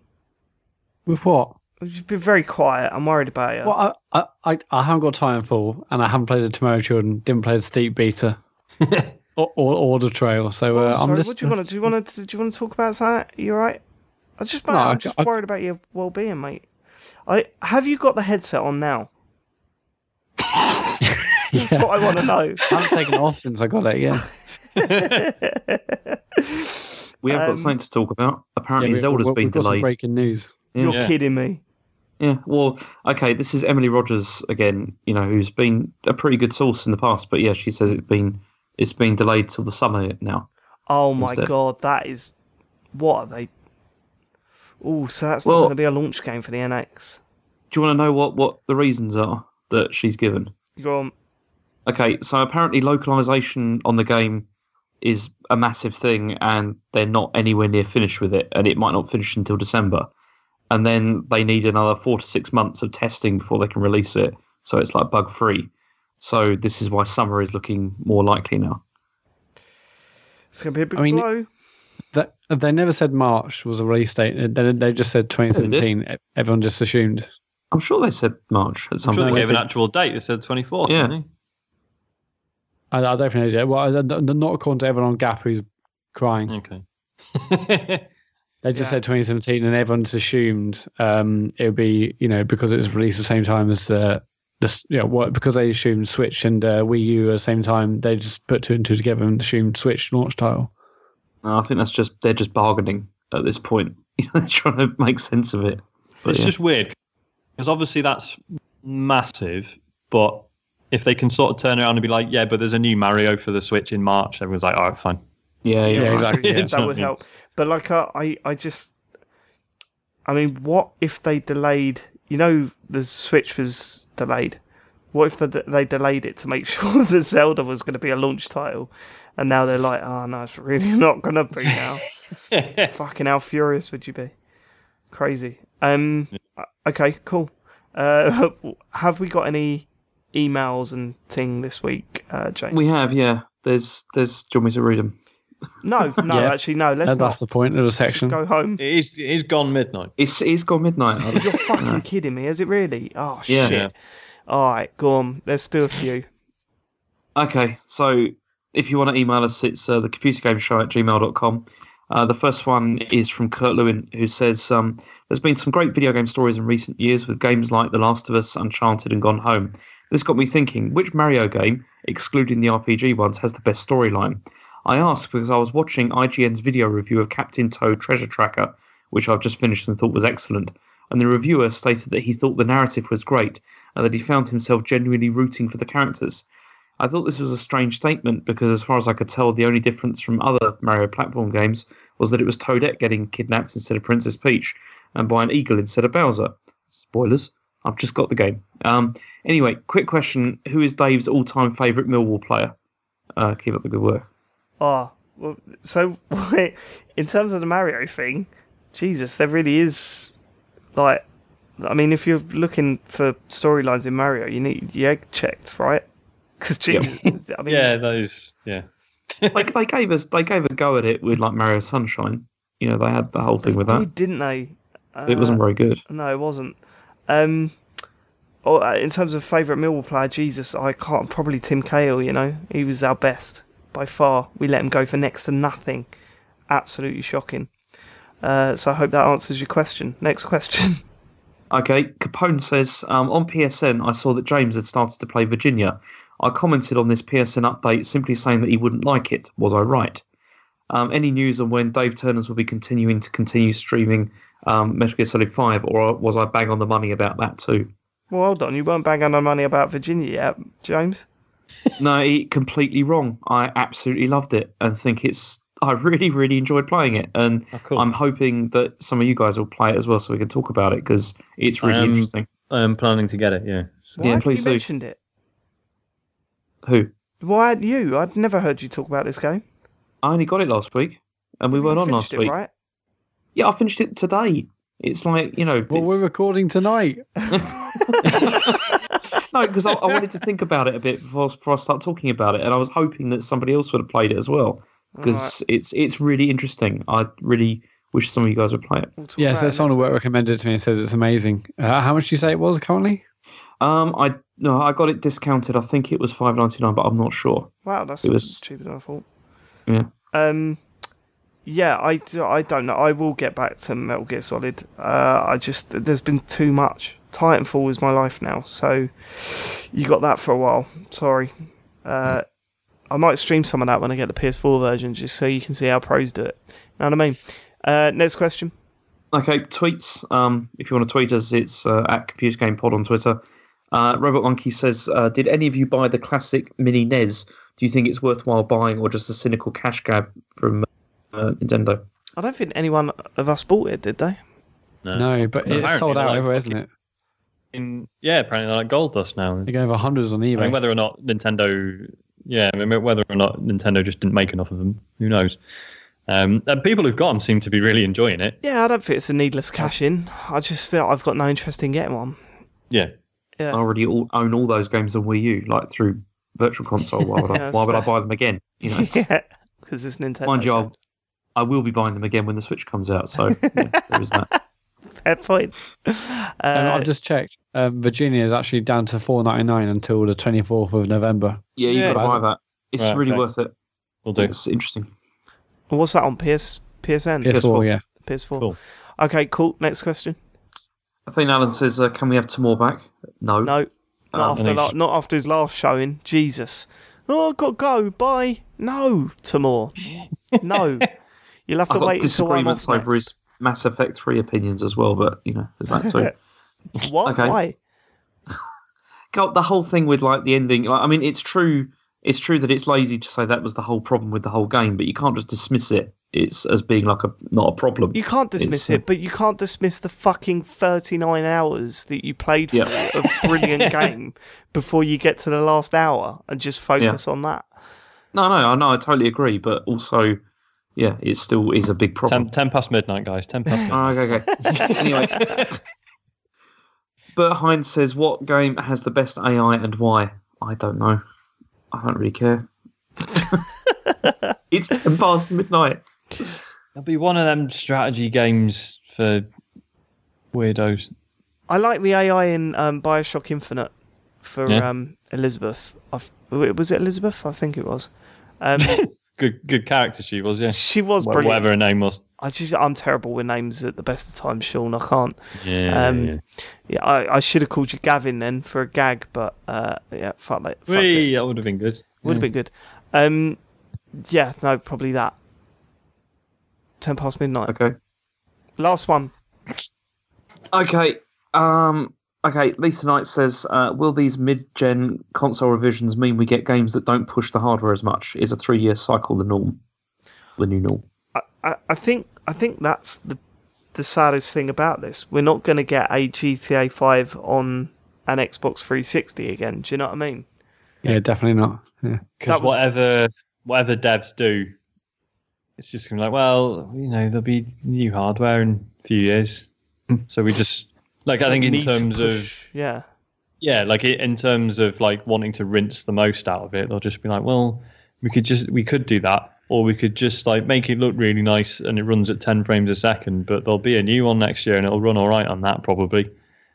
I think we might. I'm, I'm not I'm not saying like developers will do that cynically or like ah fuck this it's fine. I just there are a lot of constraints on big budget game development and I think it will yeah cause a, a shift in priorities. Um, I think we might see that again. And I, I think to some extent we've already seen it. I mean, Uncharted 4 running on the PS4 is, although PS4 is still relatively new hardware, it is still mind blowing that that game is running on that system as well as it does. Um, I mean, graphically, it's in, insane. Uh, so, th- but I think it'll be very limited to first party software rather than third party. Uh, I think third party will have that mentality of look, let's just make sure it runs fine, and then we'll put all the power into the next one.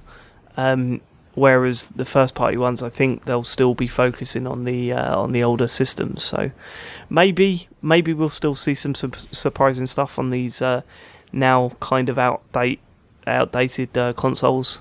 Fucking three years into their life. Yeah, it's interesting. Apparently, apparently, Sony internally are referring to the PS, the, the standard PS4 as a base, the base unit, the base model, Uh, Yeah. almost Okay. to almost to say, you know, that's almost like minimum spec PC wise. But if you want to, you know, do like max max settings or whatever, then you get the Pro version. So it's gonna be so interesting the next six months to a year to see if that really really takes flight and. uh PS4 version looks fine, but they uh, they really focus on putting a lot of their effort into making a banging Pro version.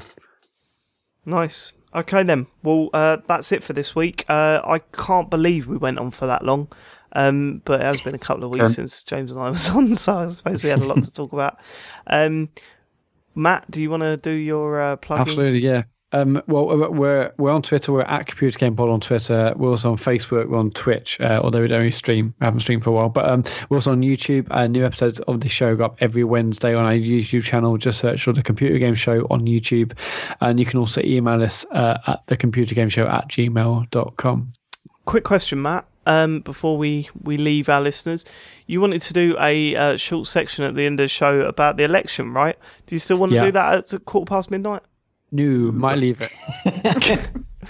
Good.